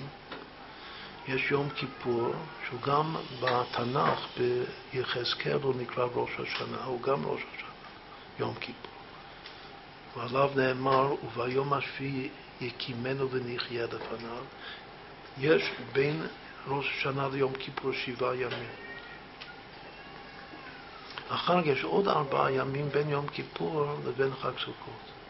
יש שבעה ימים של סוכות ויש מיני עצרת, שמחת תורה. ואחר כך, ברגע שגורמים את שמחת תורה, מכריזים, ככה המנהג של החסידים, הרבי היה מאוד מאוד אה, מדגיש את המנהג הזה, להכריז ויעקב הלך לדרכו. יוצאים לעולם. אחרי כל הריבוי אורות ועניינים של החגים, אז, אז, אז מגיע שבת בראשית, מגיע הסוף של חודש תשרי, שזה נכנס, או אפילו כולל את שבת נוח, ויוצאים לעולם. שעל זה נאמר ויעקב הלך לדרכו. לאיזה דרך הוא הלך? הוא הלך לדרך שבכל דרכיך דאהו. הדרכו של היהודי, התחתי של כל, כל החגים זה בשביל להגיע בסוף. ליעקב הלך לדרכו, להגיע לדרך של, של העבודה, לדת, לעד השלישי, שבכל דרכיך, מה זה דרכיך? הדרכים שלך, לא מצוות. לא תורה ומצוות, תורה ומצוות זה הדרכים שלי. בכל דרכיך, הדרכים שלך, שזה הנהג בהם מנהג דרך ארץ. דאהו, שזה עיקר התכלית של הכל. זה אחרי שהכל נגמר. אבל שם טוב היה אומר שעיקר הגילוי האלוקות זה אחרי שהכל נגמר. כאילו שנדמה לך שהכל נגמר. המצווה, גמרת את הפרק משניות, גמרת את המצווה לקיים, גמרת את החג, החג עבר, עשית הבדלה, ואם זכית, אז עכשיו, אחרי הכל, יש את עיקר הגילוי, עיקר התכלית. עיקר התכלית של הכל בסוף זה להגיע למצב, לעד השלישי, שזו הדת השלישית של בכל דרכיך עד היום. עכשיו, איך לפי זה כל, ה, כל החגים? בקיצור נמרץ, שני הימים של ראש שנה זה כתר וחוכמה. כך כתוב, ככה אריזה אומר. לכן שניהם זה ראשית. כתוב שכתר הוא ראשית וגם חוכמה זה ראשית. הכתר הראשית של העל-מודע, הלא מודע. והחוכמה הראשית, ראשית חוכמה של המודע בנפש. מה זה יום כיפור? לפני השם תתארו זה בינה. כתוב שכפרת העוונות של יום כיפור זה פנימיות אימא, זה בינה. אז מה זה כל הימים האלה של עשרת, של השבעה ימים של עשרת ימי תשובה בין בין, אה, בין ראש השנה, בין חוכמה, בין כתר וחוכמה לבין, לבין בינה. לא, שבע מידות זה, זה, לא, זה לא יכול להיות בין כתר וחוכמה. מה יש בין כתר וחוכמה לבין בינה? הסברנו את זה הרגע, זה לא המידות האלה. זה איזה דת?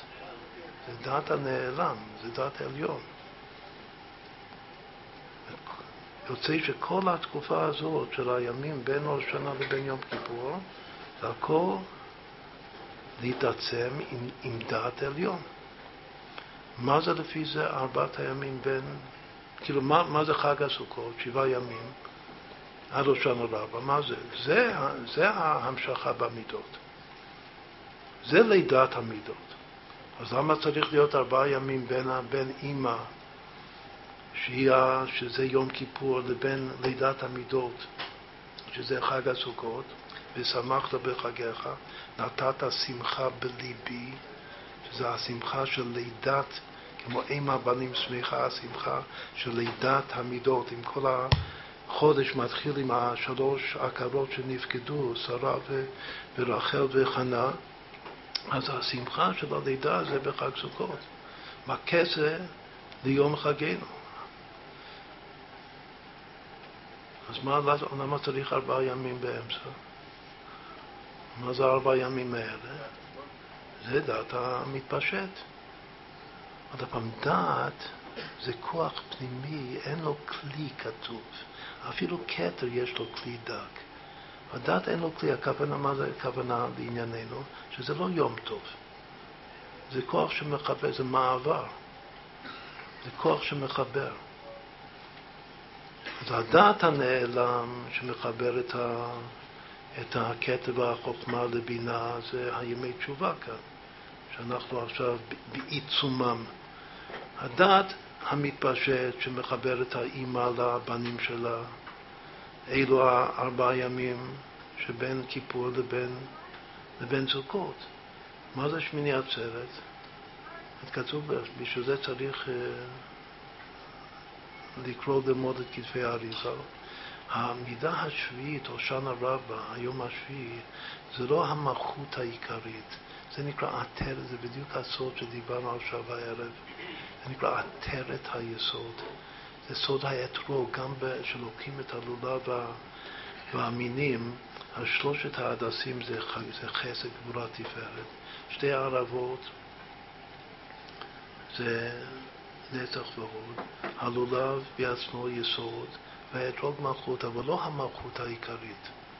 האתרוג הוא עטרת, זה אפרים. האתרוג הוא בחינת אפרים, מה שדיברנו, שזה העטרה. מתי המלכות העיקרית? זאת העטרה הזאת, הושענא רבה, זה הכתר של המלכות. אבל מה עם כל פרצוף המלכות? זה שמיני עצרת, זה נקרא עצרת, זה יעצור בעמי. המלך נקרא העוצר, זה אחד מהשמות בתנ"ך של מלך. זה יעצור בעמי. על המלך הראשון בישראל זה נאמר. שאול שהוא בן של רחל אימנו. אז שוב, המלכות העיקרית בפני עצמה זה שמיני עצרת. מה קורה אחר כך? אחר כך זה בדיוק מה שאמרנו קודם, זה כבר העד השלישי. זה, זה ויעקב הלך לדרכו. כשיעקב הלך לדרכו זה הד... בכל דרכיך תאיו מלמטה למעלה, שזה עיקר התכלית של הכל. אז ככה הסברנו את כל החודש הזה, מה קורה, את כל הימים של החודש. עכשיו, אחרי כל זה, נסיים עם, עם איזו שלישייה של שלושה ביטויים שבהשקפה הראשונה לא רואים שזה ממש יחידה אחת, כמו שעלמא דאיטקסיה ועלמא דאיטקליה שאמרנו קודם, זה פשוט שזה זוג, זה הולך ביחד, אחד משלים את השני. עכשיו ניקח שלושה ביטויים שכל אחד הוא קובע ברכה ליצום, בכל זאת נעשה מהם שלישייה. שלושה ביטויים שהראשי תיבות של, של כל אחד מהם הוא עד, תהי שנת. אמרנו שאחד מהגיאומטריות של תשע"ד הוא כותרת, שם של פרק בספר התניא, שמדבר מצדקה או צדקה כנחל איתן. באותו פרק הוא מזכיר הכי הרבה פעמים ביטוי שמופיע עוד כמה פעמים בתניא, אבל שם זה מרוכז, אומקא דליבה, זה הביטוי. אז אם כן, תשע"ד הוא תהי שנת אומקא דליבה. זה רמז אחד. אחר כך יש עוד רמז דרך אגב, הרמזים האלה, כולם שאני אומר עכשיו, זה אנשים הציעו אותם, זה לא ממני, רק לב ויד. זה, זה מאוד, כל אחד מהם זה מצא חן בעיניי מאוד, לכן אני חוזר עליהם. יש עוד רמז שמישהו אמר, שתשע"ד היא שנת עזות דקדושה.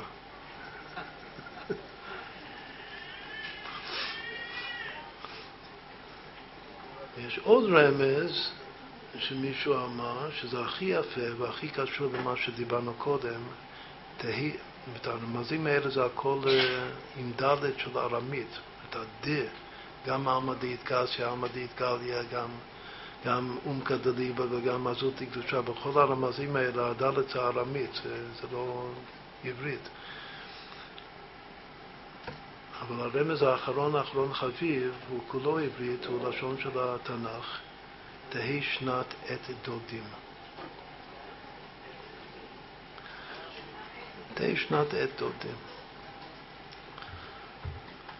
הנה איתך עת דודים. מה זה עת דודים? זה הגיע הזמן. הגיע הזמן הגאולה, הגיע הזמן של משיח, שיבוא ויגדלנו תכף מיד ממש.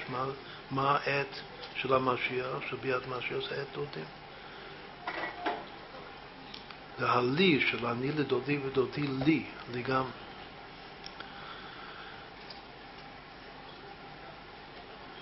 בכל אופן, נעשה מש... כאילו כל דבר כאן זה עולם בפני עצמו. אבל נעשה מהם uh, התבוננות וסדר.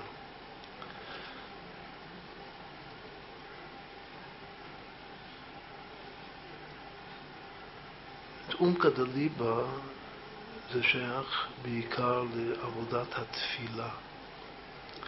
שאני מבקש מהשם, מתפלל לשם מעומקא דליבה, מעומק הלב שלי. זה גם שייך לעבודת התשובה. יש הרבה פעמים שתשובה ותפילה זה אותו קו של עבודת השם יתברך. אז אם כן, הדבר הראשון, לכן אמרתי אותם לפי הסדר הזה, בגלל שהדבר הראשון בשנה הזאת, אם נקדיש את השנה ל... בסוף זה צריך להגיע, והנה איתך את דודים, שזה ביאת משיח. צריך להגיע לזה. מה הדבר הראשון? צריך לבקש את זה מעומקא דליבה. צריך להתפלל השם, לבקש משיח. אפילו הרבי אמר, למה משיח לא בא? אז הוא אמר שבגלל שלא צועקים עד מוסר מעומקא דליבה. הוא אמר שכמו שצריך אה, להכריז אה, משיח נע ויחי המלך, אבל צריך גם כן לצעוק לשם. הרי המשיח לא רואים אותו בינתיים. אז העיקר זה האומקא דליבה של היהודי, שזה אומקא דליבה זה דעת. כל אחד מהדברים האלה זה סוג של דעת. יש דעת שמתבטאת ביכולת לחפור, כמו חפירת בארות של יצחק, יצחק אבינו הוא עמוד התפילה, לחפור לעומק הלב ולהתפלל השם. ויעתר יצחק לנוכח אשתו, שיוולד להם ילד. מי זה הילד הזה? משיח. עמוד התפילה זה יצחק, שהוא חופר בעירו, זה, שזה דעת של אומקא דליבה.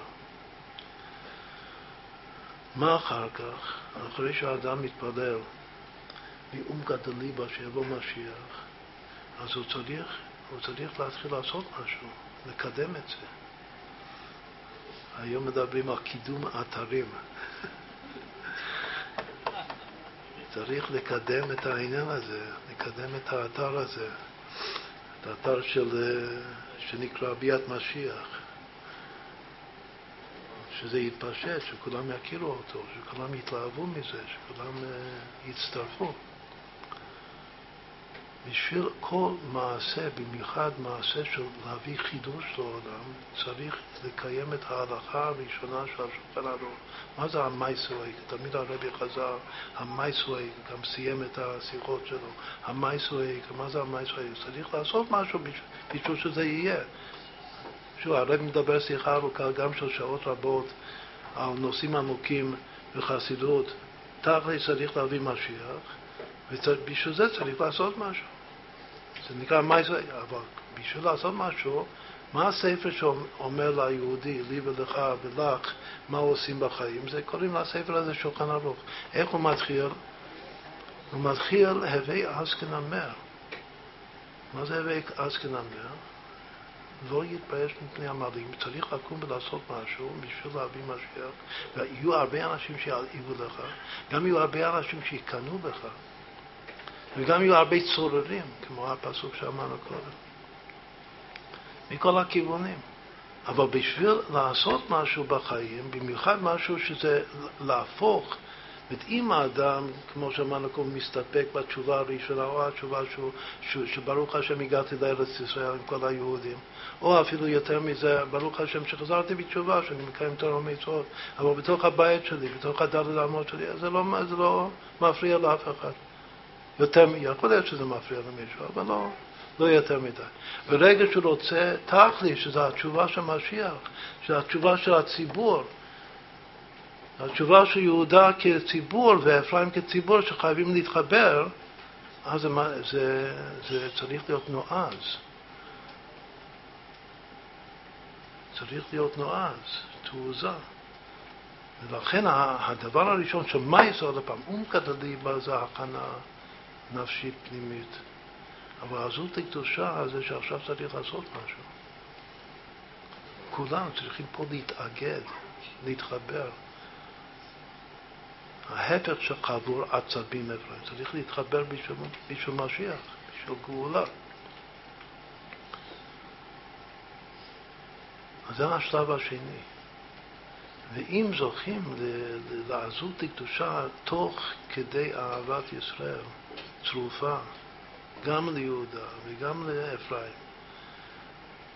מתוך אמונה שלמה, האמוני הזה שהוא מחבר את החילוני והדתי ביחד, אז בסוף זוכים לעת דודים, שמה זה עת דודים? שכל הציבורים, חוץ מזה שיש עת דודים בינינו לבין הקודש ברוך הוא, יש גם עת דודים ושעשועים ותענוגים, אבל בתענוג גם בין יהודה ואפרים גופה, שיהודה ואפרים זה גם חתן וכלה. אפרים הוא החתן ויהודה הכלה.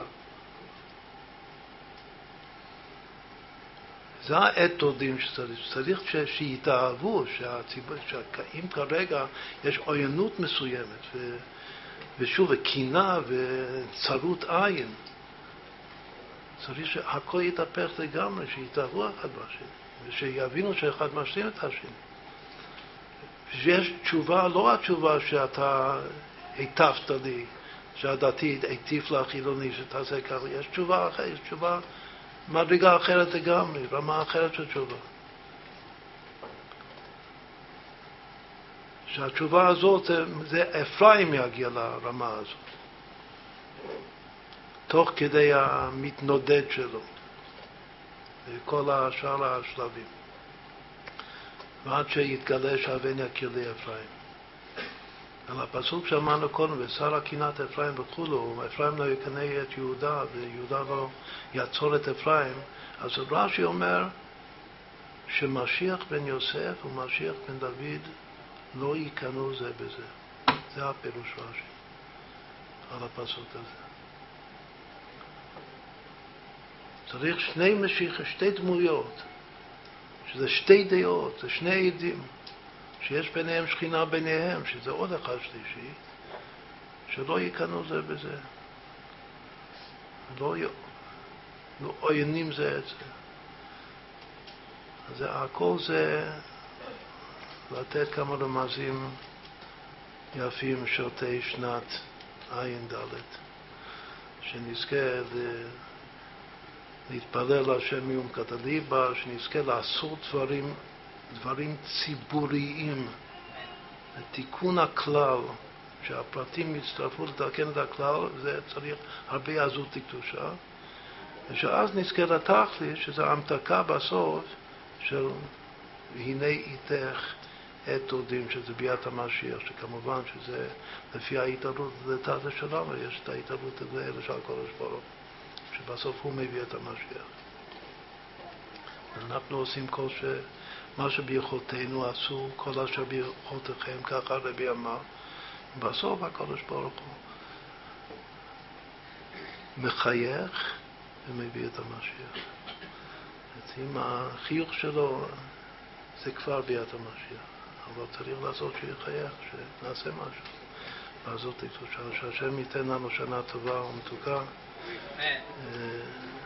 אמר אולי עוד רמז, עוד גמרתי יפה לסיום ממש, הרמב"ם כותב שהזמן הזה, ימים ימי התשובה, כתוב שבעשרת, זה הלשון של הרמב"ם, שהרבי אוהב לצטט אותו, את הלשון הזה, בעשרת ימי תשובה,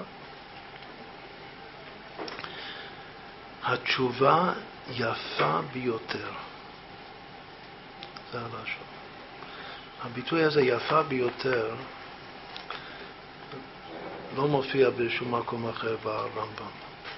רק כאן, בהלכות תשובה, שעשרה ימים האלה התשובה יפה ביותר. זה הלשון שלו. אם עושים גיאומטיה שיפה ביותר, זה שווה תשובה. בדיוק.